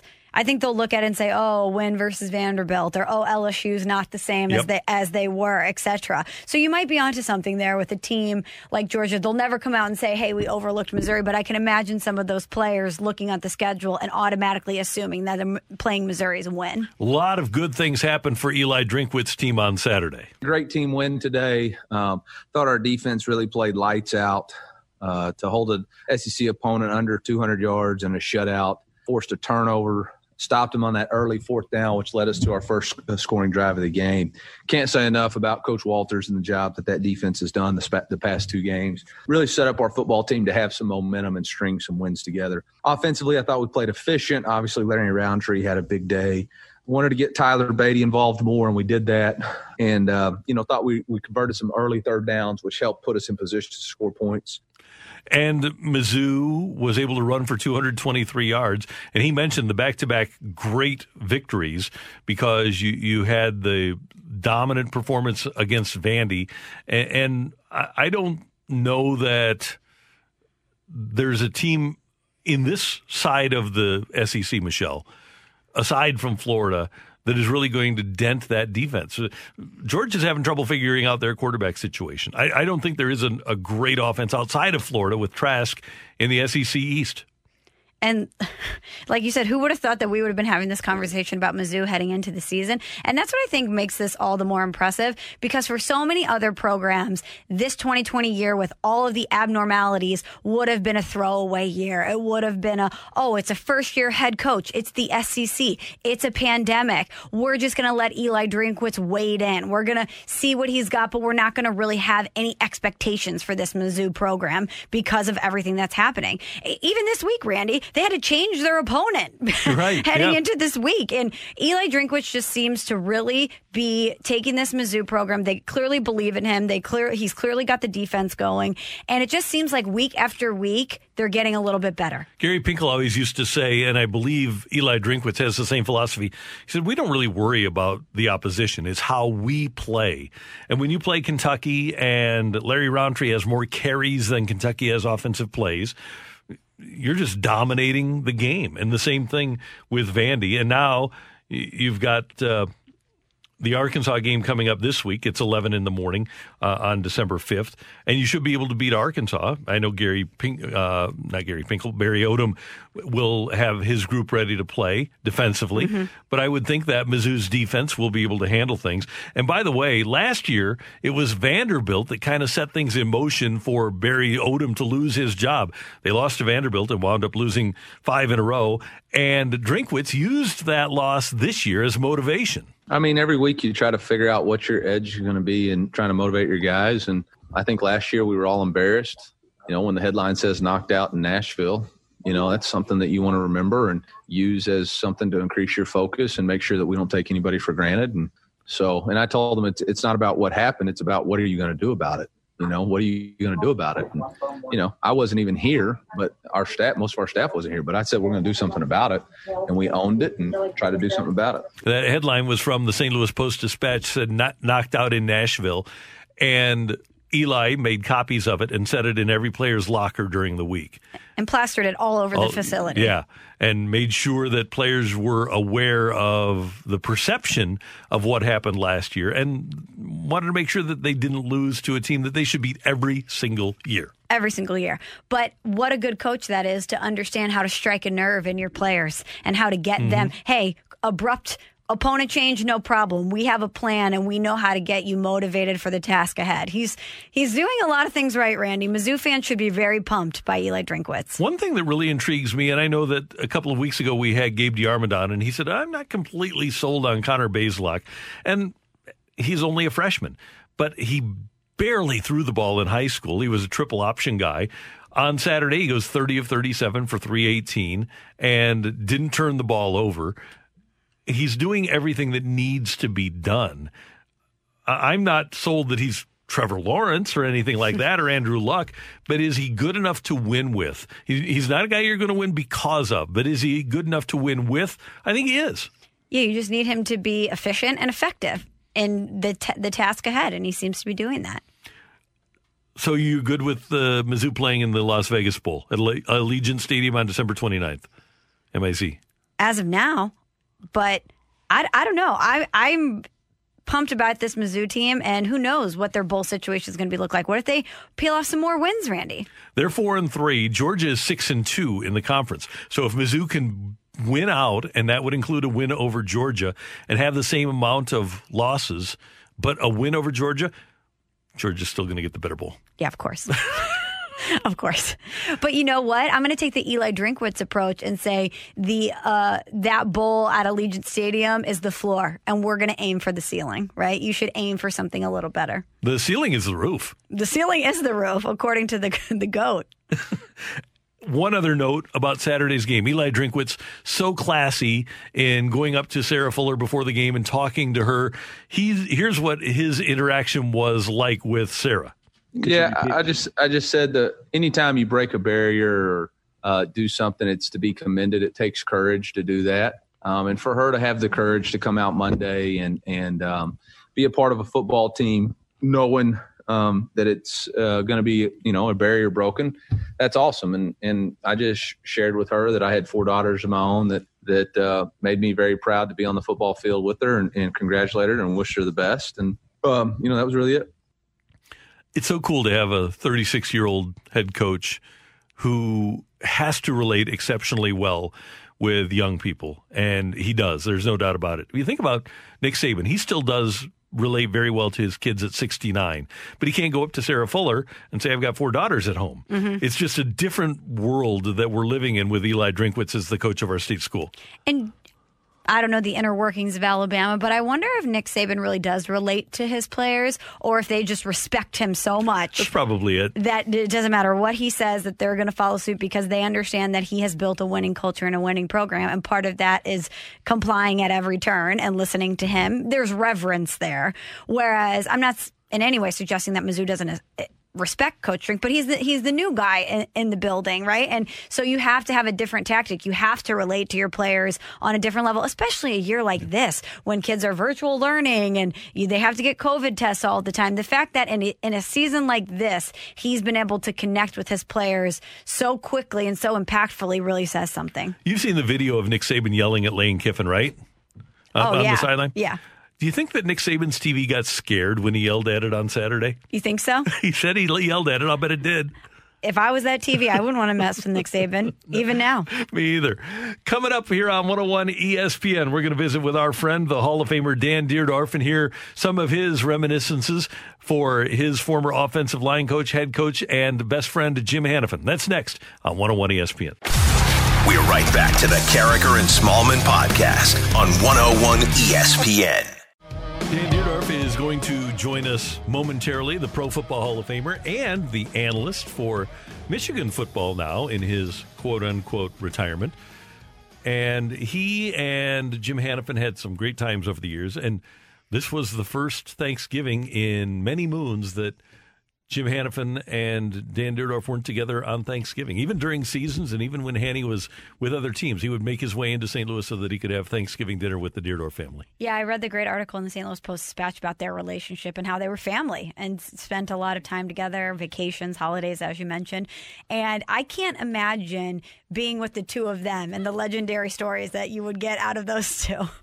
Dan Dierdorf is with us now on the Brown and Crouppen Celebrity Line, and we always appreciate Dan's time. And Dan, first of all, thanks for joining us. How are you doing this morning? Oh, I'm doing fine. How are you guys? Everything's good. I, I said to people over the course of the weekend, I can't imagine somebody getting more out of life than Jim Hanifan did. And I, you knew him so well. You guys were best friends. I, I can't imagine that you would disagree with that. No, I would uh... – I most definitely would not. Uh, I mean, the way I always think of Jim is I, I know that whenever I walk into a crowded room, I uh, immediately uh, try to identify somebody that I know so I can walk over to them and, and at least find a little circle of comfort and, and you know, familiarity. Well, uh, Jim Hanifan would walk into a room where he didn't know anybody, and he'd break out in a giant smile because – Uh, that was fertile ground for him to uh, meet new people, tell them stories, uh, learn things. Uh, I, I never knew anyone that had quite the zest for life that uh, that Jim did. He was an extraordinary man. Dan, you're absolutely right. We've had listeners sending in stories all day about their moments with Hanny, and it feels like he never met a stranger because he made everyone feel instantly at ease and like they had known him for a long time. No, that's true. I'm not. I he, he, again, um, his uh, and, and and he didn't do it as he didn't do it as some sort of an obligation, or he didn't do it because he thought, well, you know, one of these people that I meet might be able to do something for me. Uh, far from it. Jim just loved meeting new people. He loved being with friends. He loved the exchange of ideas. He he he he loved telling and hearing uh, a great story. And uh, if you were a friend of Jim's, uh, you realize that you were going to hear whatever story he wanted to tell, whether you wanted to hear it or not. One night, well, back in the summer of nineteen eighty-six, before Dan started with Monday Night Football, we were going to work together, and Dan actually bought a couple of limousines and started a celebrity li- limousine company, and I was kind of, I guess, the designated driver in one of these limousines right after we got them. Oh, Dan God. And Jim, you remember this? Yes, sadly I do. And uh, Coach Hanifan wanted to go to his spot in Lake Saint Louis. As it turns out, Coach Hanifan had about thirty different spots to go to. Um, and, and Jim Hanifan, um, uh, his Irish heritage uh, manifested itself. The man loved a good tavern more than anybody I ever met in my life. Uh, he loved to belly up to a bar. And, of course, you know, he had Kelly's Corner downtown, mm-hmm. and uh, uh, which was right by Busch Stadium. So he didn't have to go very far for the first one. But then he, Jim lived, Jim lived outside Fenton. And so let me tell you something. To make that drive without stopping along the way, that uh, that was an impossibility for Jim. God, he loved uh, uh, – he, he, I mean, you, how many people have come up to you and said that they met Jim somewhere uh, in a setting like that and were forever touched by meeting him? Are you okay with telling the story of when he came into co- uh, interview with Coach Vermeil? Uh, well, yeah. I mean, uh, it's you know, Jim was the offensive line coach of the uh, Redskins, and uh, uh, you know, Jim had long made it known, uh, at least to me, that he and Mariano would they wanted to return to Saint Louis and retire in Saint Louis. And And, uh, you know, Dick came to town with the Rams, and I'm talking to Dick, and uh, he said, you know, I'd, I'd, you know, in, if I was filling out my wish list, I'd love to have Hanny be my offensive line coach, but, you know, he's in Washington, and I can't contact him. And, and so I said, well, let me see what I can do. So I I called Jim. I'm just a – although I was – You know, I was uh, working uh, uh, for a broadcast network. Uh, I probably overstepped my bounds, but I went to Jim. I said, Jim, I'm telling you right now, Dick Vermeil will hire you. If you can get away from the Redskins, you've got a job in Saint Louis. And Jim goes, really? You, you think so? I said, Jim, I know so. So Jim went uh, to the Redskins management. I think Charlie Casserly was the uh, – G M at the time, and Norv Turner was the coach, and and um, he told the Redskins uh, that it was his dream to retire in Saint Louis, and I will always be grateful uh, to, well, I guess what is now the Washington football team mm-hmm. for releasing Jim from his contract, and that's what allowed him to come back and coach the Rams. It was a, a magnanimous gesture on the part of the Redskins, and it told you a little something about how much they admired and respected Jim Hanifan, that they would allow him to do that. That that's unheard of. Well, Dan, the city of Saint Louis thanks you for being the liaison there. Yeah, definitely. Well, and, and you know, do you think I got a finder's fee? I, no, I got nothing. I got absolutely nothing. Except more Hanifan. Dan, I got to tell you, I in my early, early years of my career produced for Jim Hanifan on the radio, and he's a producer's dream and a producer's nightmare because he's a dream. You know you're going to get great analysis, you're going to get the truth, and you're going to get amazing stories. But you have to be on your toes because he may drop a profane word that you're going to have to dump at some point. Jim Hanifan took profanity and made it an art form. He, he, I, I And as he got older, uh, amazingly, he became even more profane. But no, we uh, uh, we heard it all. I, we, if you could have heard the language uh, uh, in our windowless bunker of an offensive line meeting room in the bowels of Busch Stadium, uh, it's really we just had a a room made out of cinder block and painted this awful color gray. And, you know, Hanifan smoked up a storm. Conrad smoked. Bob Young smoked.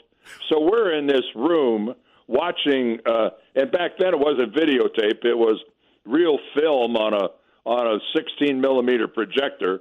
And and I, it looked like a scene from Casablanca. The, the, the, the, the projector uh, light cutting through the wafting smoke. I... Uh, those of us that didn't smoke, I inhaled more secondhand smoke in my offensive line meetings than anyone ever had a right to do. I, and the language, wow. Get back, Jack. That's all I can say. Dan, you played for a couple of years in the league before he came along, before Jim Hanifan got here to Saint Louis. And now we all look at him as the best offensive line coach in the history of the league. Why was he the best offensive line coach? Well, he started off by telling us one thing. He said, uh, uh, what I want you guys to do is uh, pull out the uh, manual for the National Football League and, and, and take me to the page where it says defensive linemen are tougher than offensive linemen. Uh, take me to where it says that these guys are the baddest guys on the planet, because I don't believe that. I, I don't believe that. That's not the way we're going to play. We're going to be the baddest guys on the planet. And he convinced us that even though by nature Uh, part of playing offensive line is you're you're blocking a guy while you're retreating. You know, you're going backwards when you're in pass protection. And Jim said, we will not make that posture into some subservient role. We're going to attack them. We're going to intimidate them. We're going to fight them. We will do anything it takes to serve notice on every defensive line in the league that when you play the Cardinals, you better bring an extra chin strap because we're going to knock your helmet off uh, somewhere along the way. And and he instilled that in us, and he found some, you know, he found some willing disciples. You know, imagine you're Conrad Dobler and you hear that message. Oh, my God, that's like, yeah, can you imagine? Music to his ears.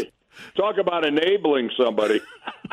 That's, so, you know, it, it, you know, we were a perfect fit uh, for his message, and he was a great technician. Uh, he was a great teacher, but uh, but his his attitude about how aggressive we were supposed to play was a game changer.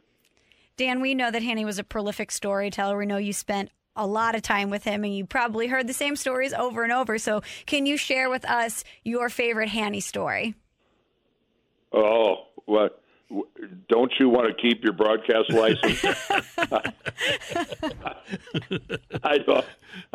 It's, you know, um, I, all I can tell, Jim and Mariana uh, uh, were, what an amazing couple, and, and they would go at it back and forth at times, and and you know just to be just to be in their company. But I I'll tell you I'll tell you one quick story. Well, it's not all that quick, but Jim went to their cabin in Lake Tahoe, and and uh, went there three days early to open it up, which Mariana always did at first, and this was a rare exception where Jim went there first. Well, he's been there now for three days. Mariana gets there and walks into the house and immediately smells something just awful. And and she's going, what is that? Well, she gets into their master bedroom, and there's their bed where, of course, uh, only half of the bed has been mussed up because where Jim was. And she peels back the sheets, and on the other side of the bed, a chipmunk had crawled in there during the winter and died. And it had, like, dissolved into the mattress. I mean, it was this unbelievable mess where Jim had been sleeping with it for three days, and which, of course, told you Jim's condition when he finally laid down in that bed. And Mariana goes, how could you possibly sleep for three days with this bed, dead chipmunk? And honest to God, Jim turned to her and went, well, I've been sleeping with you for the past forty years. Oh, man. And I'm telling you, Mariana, Mariana goes, it's so infuriating because when he said that, I wanted to throw something at him, but I couldn't help but laugh because, by God, that was a great line. I mean, that's that's the way they were. Um, uh, all I know is I never met anybody that loved the act of living and interacting with his fellow man. I never, never met anybody quite like Jim Hanifan. Hey, hey, Dan, I never asked you this, but and I assume it was a given that when you made the Hall of Fame that he was going to be your presenter.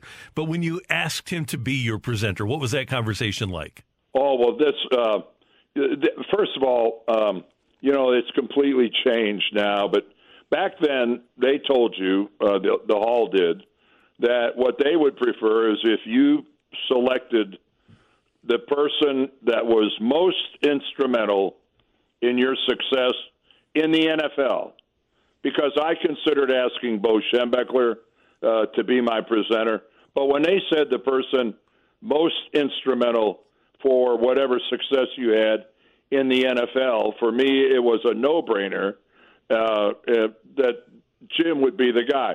In a league with a lot of turnover, I played thirteen years. Uh, Jim was my coach for ten of those thirteen. Six as my offensive line coach, four as my head coach. Well, he was the offensive line coach of the Redskins at the time. And uh, I, when I asked Jim, uh, obviously he was thrilled, but he goes, well, and, and here he is, the coach. He goes, well, Dan, that, I, that's that's during training camp. I don't, I, I don't, I don't know that I can get away uh, during training camp to, to do it. Uh, he goes, let me talk to uh, uh, Norv Turner, and and he goes to Norv Turner, and I talked to Norv later. I and I, I Norv said, I, I can't believe it.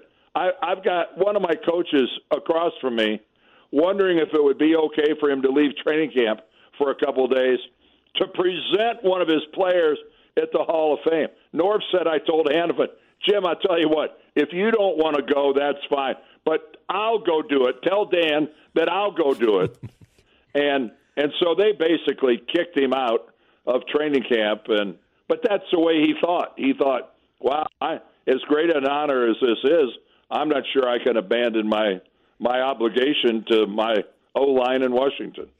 Incredible stories. And and Dan, we wanted to have you on to celebrate the life of Hanny, but we would be remiss if if we had a Michigan man on the line and we didn't ask you about the state of the Wolverines right now. Oh, I'm now. sorry. We're, we're man, well, I must have a bad connection. I I, I I I didn't hear what you said. I uh, it's been great being with you today.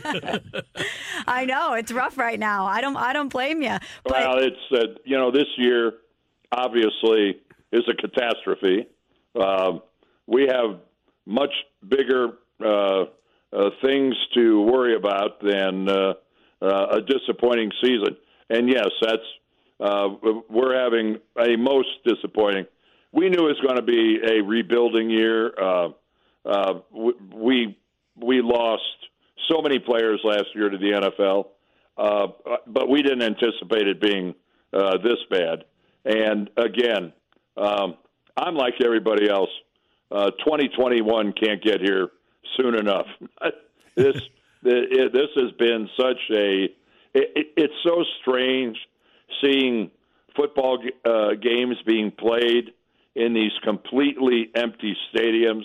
There's such a lack of energy and excitement, and it is you know I know the word surreal is overused, but it's so strange. There's no band.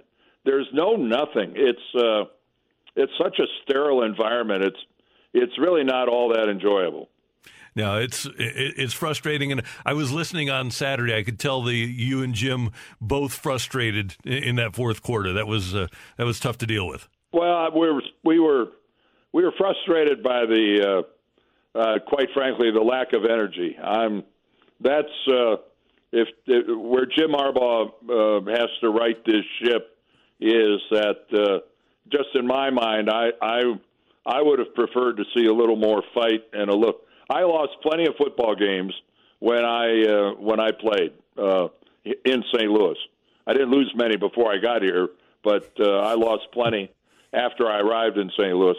But by God, I always thought that when we lost, as the other team was on the way to the locker room, they were saying to themselves, "Man, I'm glad we don't have to play these guys next week."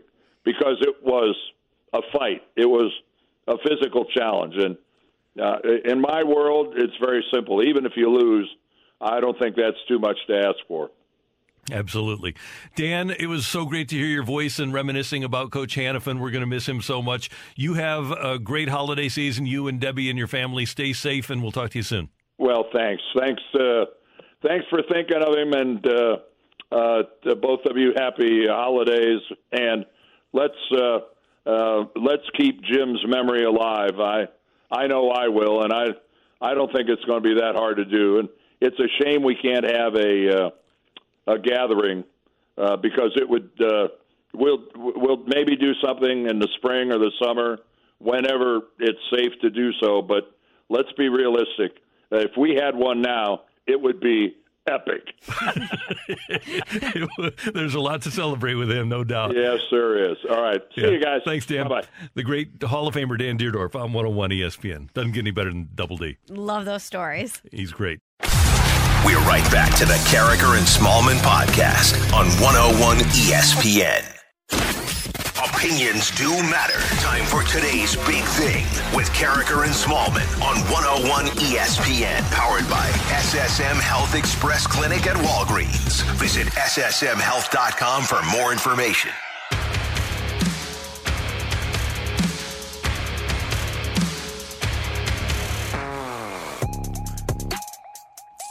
All right, Michelle, with the knowledge that we have, at least we think it's knowledge because Yadier Molina said it, that he has four other teams interested in him. And with where the Cardinals are right now, how hard should they be trying to keep him? Hmm.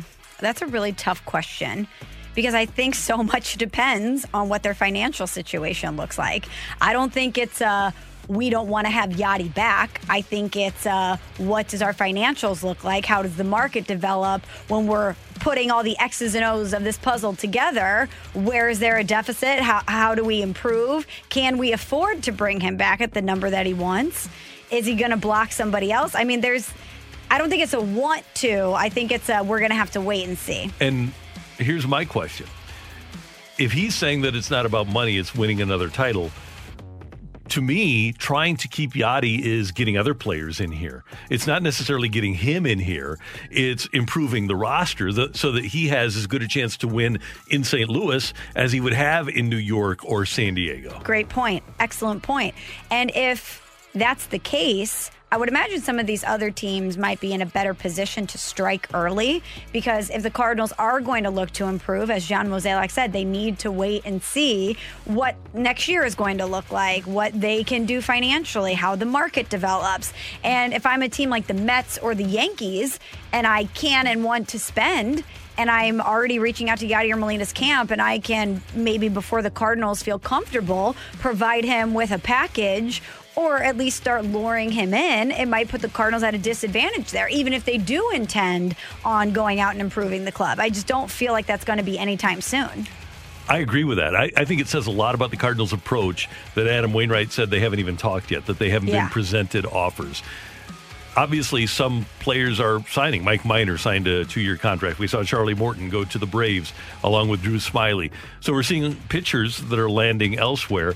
Just, I get the sense that the Cardinals are being true to their word and saying we can't do anything until we know what our situation's going to be, how much revenue mm-hmm. we're going to be able to generate. Other teams don't have to worry about that. Like Adam said, the Yankees have incredible T V resources, and The the Padres actually have a really good T V contract. The Cardinals don't have the outrageous T V contract. They make so much from getting fans in the stands. They might not even be able to play the same game in terms of the business aspect of the game that a franchise like the Yankees or the Mets or the Angels or the Padres can play. And when Yachty uh, says, hey, we would, I would love to come back to Saint Louis, there's mutual interest there, but all of these other teams have called. Do you really believe him when he says that? I know he has great affection for the organization. He understands his place here. But when you say that, and then the next thing is all of these other teams have reached out to me, and I want to win. Winning another title is the most important thing to me. Do you think saying the Cardinals thing is kind of a, a just, I need to say this? This is something I need to say. Yes. The fact that they haven't had, at least as far as we know, constructive discussions towards a new contract. And he's bringing up franchises that do have a great chance to win. And he says the most important thing is the title. And I take him at his word that yeah. the most important thing is the title. Yeah, I, I do think that the, saying the Cardinals are his first choice is, A, keeping that option open, but B, putting some pressure on all those other teams too. Oh, well, we know you want to go back to Saint Louis. Maybe we'll give you an extra five hundred thousand dollars to come here to help us win a title. Or maybe we'll let you play X amount of games, or yeah. we'll talk about what whatever your considerations might be.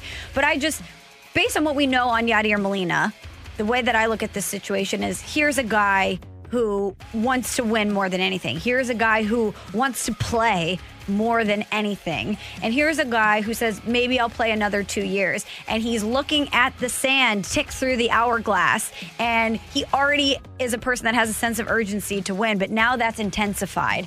And as he's looking around and he's seeing the teams that have shown interest in him, he is going to pick the one where he says, all right, I realize I have a finite amount of time left here. What's my best chance to win? And whether that's the Cardinals or not, I believe him when he says that he's going to pick the team. It's not going to be based on money. It's not going to be based on all these other things. He's going to go where he truly believes he has the best possible chance to win. And I would put the Cardinals fourth on that five-team list, ahead of only the Angels. Agreed.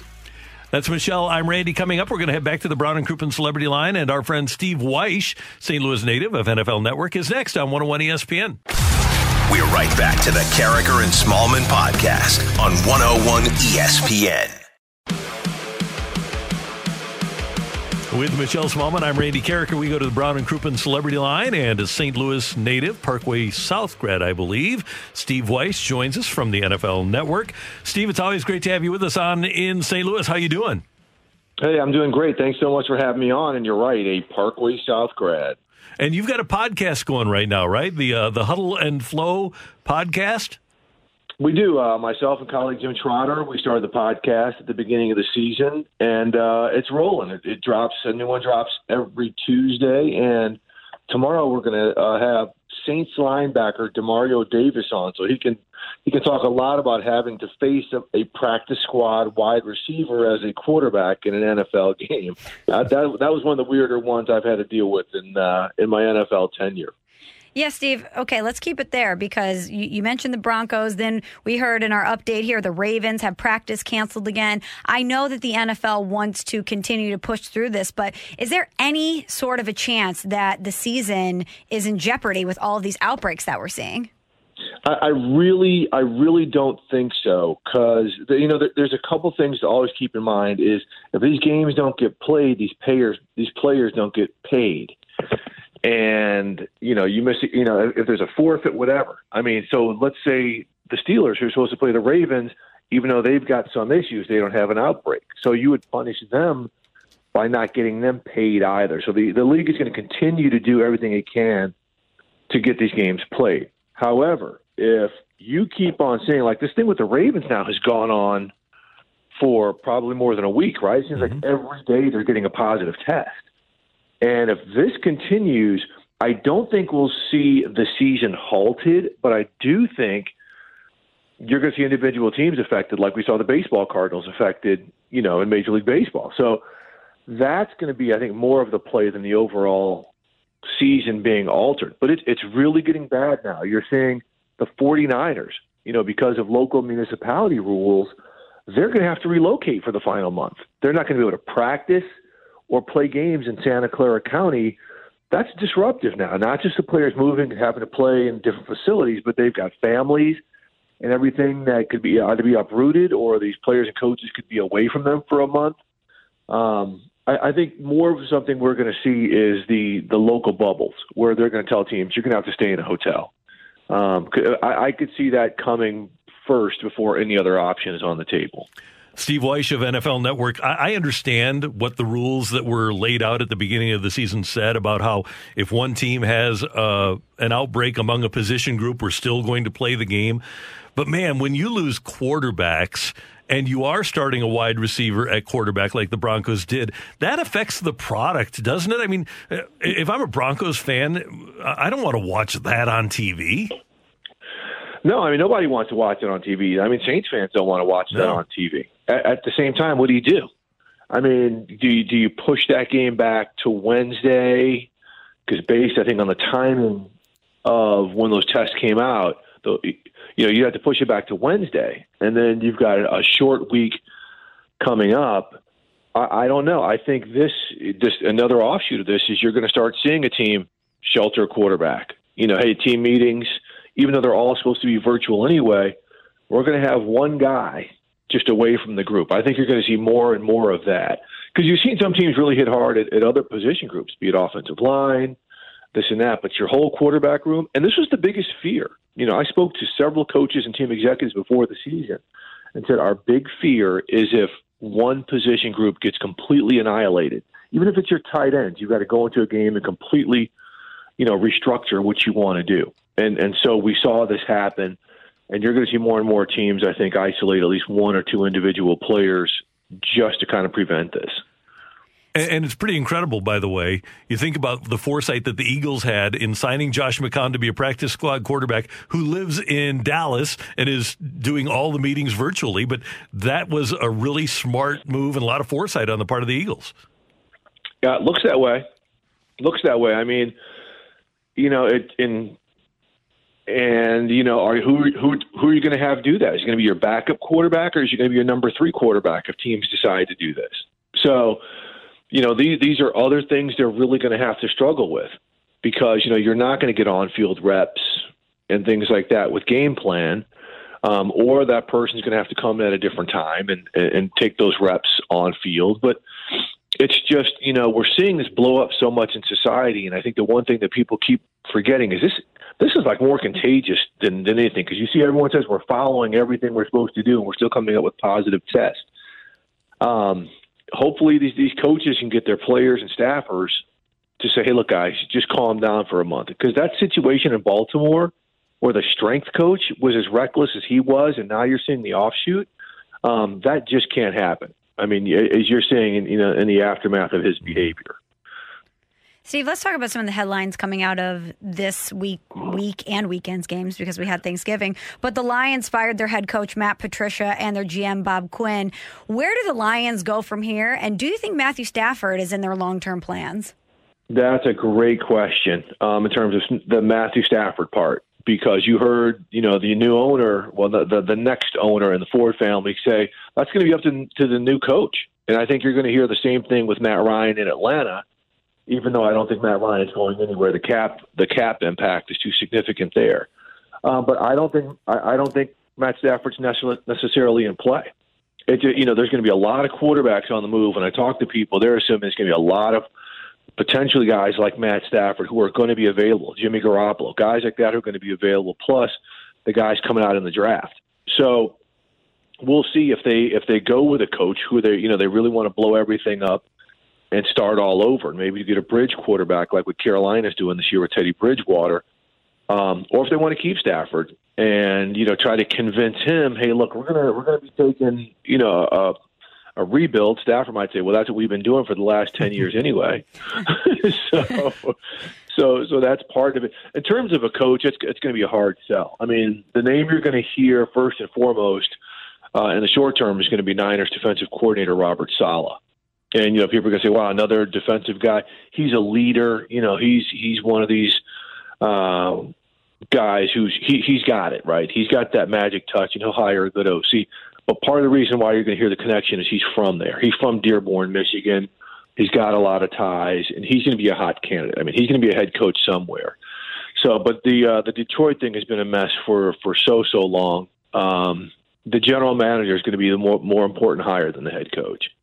Steve, one of my favorite stats, and I know Lions fans don't like it, that team is that franchise has won one playoff game since nineteen fifty-seven.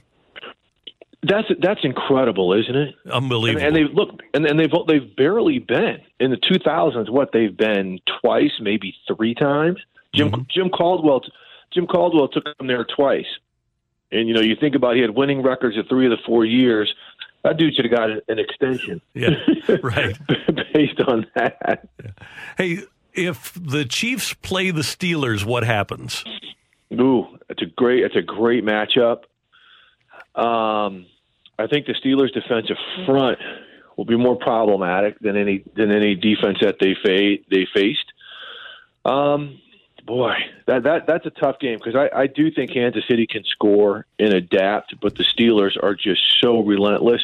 I'd probably have to go with the Steelers now because the Chiefs' defensive vulnerabilities, but the way the Chiefs are playing is is frighteningly good. And what we saw yesterday is something we really hadn't seen much from the Chiefs. That's the big play. Teams have been defending them so they can't hit those twenty-plus yard plays. And the Chiefs finally started getting things going with Tyreek Hill yesterday, and Travis Kelce hit some big plays as well. If they start getting, you know, scheming and, and hitting those big plays again, I think it could be a wrap. I think Kansas City could repeat. And let's look at the other side of that game, Steve. What do you think of the Tampa Bay Bucks right now? They're sitting at seven and five and second in the N F C South. Yeah, second and five. Um, Brady's Brady is turning the ball over an awful lot. Those two third-quarter picks are costly because they were driving. I mean, they're still a good team, and I think they're the type of team that if they get in the playoffs, they're going to be problematic. And, you know, the issue is getting to the playoffs. Um, the, right now, they're one of six teams in the N F C with winning records. They're lucky for that. Their schedule's not daunting. Um, they've got a bye. I think the Vikings, the Falcons twice, and those Lions we were just talking about. But there's there's other teams on the come. I mean, Arizona lost yesterday, but if they get it going, they could get a wild card spot. They just seem disjointed. I mean, it's a really good defense that got gashed early yesterday and then really tightened up late. Um, they've got to figure out um, how to really, you know, kind of battle through some of the drama that's coming their way with this whole Bruce Arians, Tom Brady stuff, and and get it together. I mean, they just don't seem in sync. They don't seem comfortable. And Brady, you know, this he, he's not the Tom Brady that we've seen. And, and so I think they get in. I think there'll be a problem, but I don't think it's a Super Bowl team. We know you have a busy day. You will be on The Aftermath on N F L Network at two o'clock Saint Louis time this afternoon. Steve, it's always good to hear your voice. Thanks so much for taking some time with us. Hopefully we can do it again soon. Sounds good. Thanks for having me. Right, take care.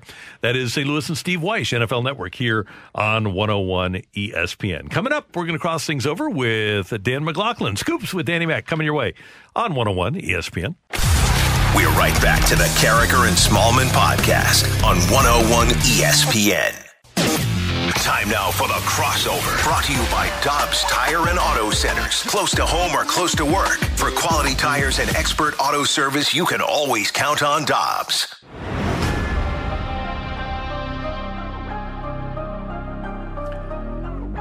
Dan McLaughlin is back from the what seemed like interminable Thanksgiving break. It, Well, you were on that, too.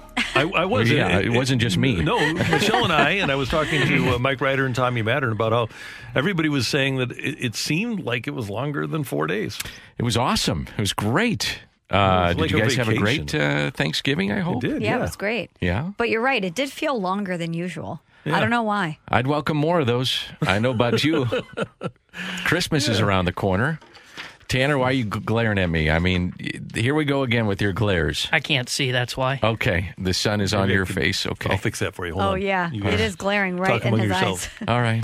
Does, has he been glaring at you, uh, Michelle, this morning, giving mm. you those mean looks? Actually, he hasn't, Dan. I, so. I don't okay. give Maybe mean just looks, me. Dan. All right, I just... Tanner gives those mean looks and he intimidates me and I, I get nervous. He He's always serious. makes me nervous. I know. He walks in here, don't mess up today. Oh, now I'm under pressure. Don't mess up today. Don't mess up. Well, you should be. You should think that anyway, Tanner. That's right. Without Dan telling you. Those mean looks he gives me. I, he makes me nervous, Randy and Michelle. I don't know what the deal is. Oh, well, I'll have to get over it. I loved your interview with Dan Dierdorf. He's the best, great. isn't he? Yeah. He's amazing. It was awesome. Sad about the passing of Jim Hanifan, but what a life. If if there's anybody that you can say, boy, he had a great run, oh. it's Hanny. He had a great run. Um. Yeah, a lot of cigarettes, too. Yep. yeah. I, I was watching some of the Sunday night shows last night and uh, looking at his post-game interviews, smoking mm-hmm. darts and yeah. just letting it freewheel. And just it made me think of Jim Leland for whatever reason. I remember doing a game, um, and I think Jim Leland was managing the Pirates, and uh, we had a shot of the dugout, and he was kind of ducked behind mm-hmm. part of the dugout and kind of trying to hide him smoking a cigarette. You would never see that again unless Dave Chappelle is holding uh, court on Saturday Night Live. Exactly. That would be right. about it. Wasn't that weird? Did you guys see him when he was hosting Saturday Night Live? Did you watch that? No. I did. That was weird. Yeah, he, he came out and did his opening monologue, and he is hilarious, but he came out and did his opening monologue. He was the host and came out and was just smoking a cigarette. Fired up a heater? Yeah, you just never see that on live T V anymore. Just smoking a cigarette. Ripping heaters yeah. on Saturday Night Live. Right. You know, it's twenty twenty. He probably thinks, what are they going to do? Right, right? What are you, what are you going to do? And there was people on Twitter saying, you know, I, I work at... Um, what is it, thirty Rock or whatever it is, and, you know, that's terrible that he's doing it, and it's kind of like, you know... Come on. He's he's going to put it out. Everything's going to be fine. Do you remember during the ninety-nine season, Hanny was rushed to the hospital one night? I do. and uh, they thought that he was going to. Uh, They thought it was really serious, and as they're wheeling him out on the gurney, he's drawing up plays. He's, yeah. he's got a clipboard with him, yeah, and he's drawing up plays while he's being loaded into the ambulance. And that was back the next day. What was your uh, favorite story of dealing with Jim Hanifan? You knew you knew him quite well. Yeah, uh, there are so many. And Dan, we told the story about uh, me being the limo driver for Dan and Jim. uh, It's it's probably that one, but from a football standpoint, it's uh, it, it was the fact that he would tell stories all night long. So we would do uh, our open line shows at whatever station I was at. When uh, the Rams were here, we would do them at Rams Park, whether it was six to eight or six to nine. And he would come down and hang out in the media room and tell stories for an hour. And you know that he would go upstairs and tell more stories to the coaches. And that's why they were there until three in the morning, is because Hanny, rather than implementing your short yardage plan on Wednesday night, he was telling stories to the gang. So who goes, I was thinking about this today and last night, who goes on your Mount Rushmore of football in Saint Louis? Is Jim Hanifan on your Mount Rushmore? I mean, he's part of a world yeah. championship. He's a former head coach. He's he's one of the the great offensive linemen uh, uh, coaches in the history of the, of the game. So I, I I think he's in the conversation. I'm not sure he's on it, yeah, but he's, he's in definitely the con- in the conversation, right? So who's on the Mount Rushmore of your of your football? You know, Rams, Cardinals. I, ever? I think. And I love Coach Hanifan. That's why it's he, he is in the conversation. You have to put Curtin Marshall. Those are the first two. I think Isaac has to go up there. And now you've got Dierdorf. You've got Larry Wilson. You've got Roger Worley. Mm-hmm. You've got Aeneas Williams. You've got Dick Vermeil. Mm-hmm. You've got Hanny. Pace, maybe. Or, yeah, it's really hard. Yeah. Um, that greatest tough, show on turf team takes up a lot of positions. Yeah. yeah. Football yeah, Cardinal guys, though, I, I, I, they're dear to my heart. Yeah, me too. And I think Dan would be top of the line. I, mean, I do too. Dan is one of the two or three best offensive tackles in the history of the sport. Yep. So I, I'd probably put Dan on there. I think so. Man, it'd be tough. Yeah, we only had four. Yeah. I mean, you got the guy that invented the safety blitz. Well, I mean, Coryell, Air Coryell. Yep. I, I don't know. Yeah. You know, you got you got you got some you got tough choices there. Terry Metcalf. If you're a Saint Louis person, Larry Sarah, Wilson. Did you mention Larry Wilson? Yeah, the okay. better of the safety blitz. Okay. Uh, yeah, it's you, and Jackie Smith. He mm-hmm. had four Hall of Famers from right. the football Cardinals. It's uh, that's a hard Mount Rushmore for a team that, or for a city that has not had an awful lot of winning success. We have a lot of good, real good players to choose from. Did you guys see uh, Kurt Warner's tweet today? Oh yeah, about Kendall Hinton. No, I think it was, I need to look at it. I think he said he only spent four years in Saint Louis. ninety-eight, ninety-nine, two thousand, oh one, oh two, oh three. I think it was six. But for, basically, ninety-nine, Force. two thousand, oh one, and oh two as a player. Right. Uh, Let me look for as, it. As the starting Talk amongst yourselves. Here. Yeah.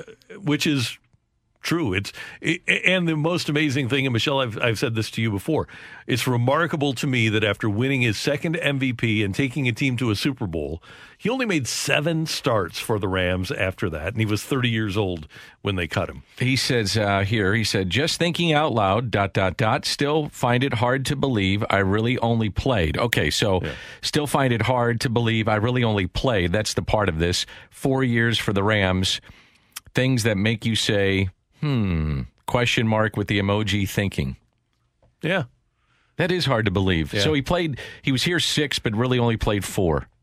I wonder right. what he's trying to say there.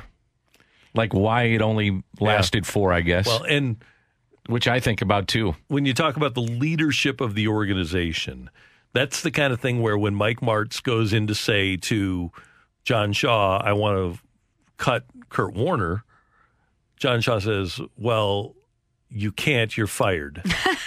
you, you keep the quarterback. And I, or I you love just say Mike. No, period. Yeah, yeah. Bye. Mike in two thousand, oh one, oh two, oh three, oh four, oh five, part of oh five, so five and a half years, he won fifty-six games. From the time that he stopped coaching in the middle of two thousand five with his health issues until the team left in two thousand fifteen, they won fifty-four more. Mm-hmm. So he, he did a great job, but you always keep the quarterback. And Kurt proved that when he went to the Super Bowl with the Arizona Cardinals. Mm-hmm. You, you, uh, I was, I, I, I was following you. I, well, I follow both you on Twitter, but I was following your conversation. Somebody uh, had commented on Twitter, I guess it was yesterday, about an article in uh, Jacksonville, yeah. and they're they're trying to get renovations to their stadium or try to get a new stadium before publicly the, funded, right? With the lease, Shad Khan uh, has ties to the area, and would he think about coming to Saint Louis? And um, it picked up some steam, and you jumped in and basically said, and I'm paraphrasing, yeah. but, you know, this is a different time, different era in Saint Louis business. Yeah, those were Shad Khan's words. He said Saint Louis is a different place, and it is. It used to be a real Fortune five hundred and headquarters centerpiece city when we had A B and Monsanto and Ralston Purina and T W A and American Airlines, and we had a couple of different, well, we had each of the American automakers here. We had the Chrysler plant in Fenton, no longer there. Uh, you had Corvettes made mm-hmm. here. Uh, you, you had the Ford plant in Hazelwood, no longer there. So you, you had so much more going from a business standpoint. And then he, he said that after the Rams had left, before he knew the damage that the Rams had done to the corporate community here, which is another aspect to this. And as you know, in dealing with corporate Saint Louis, Dan, people are all in on the M L S. And oh, yeah.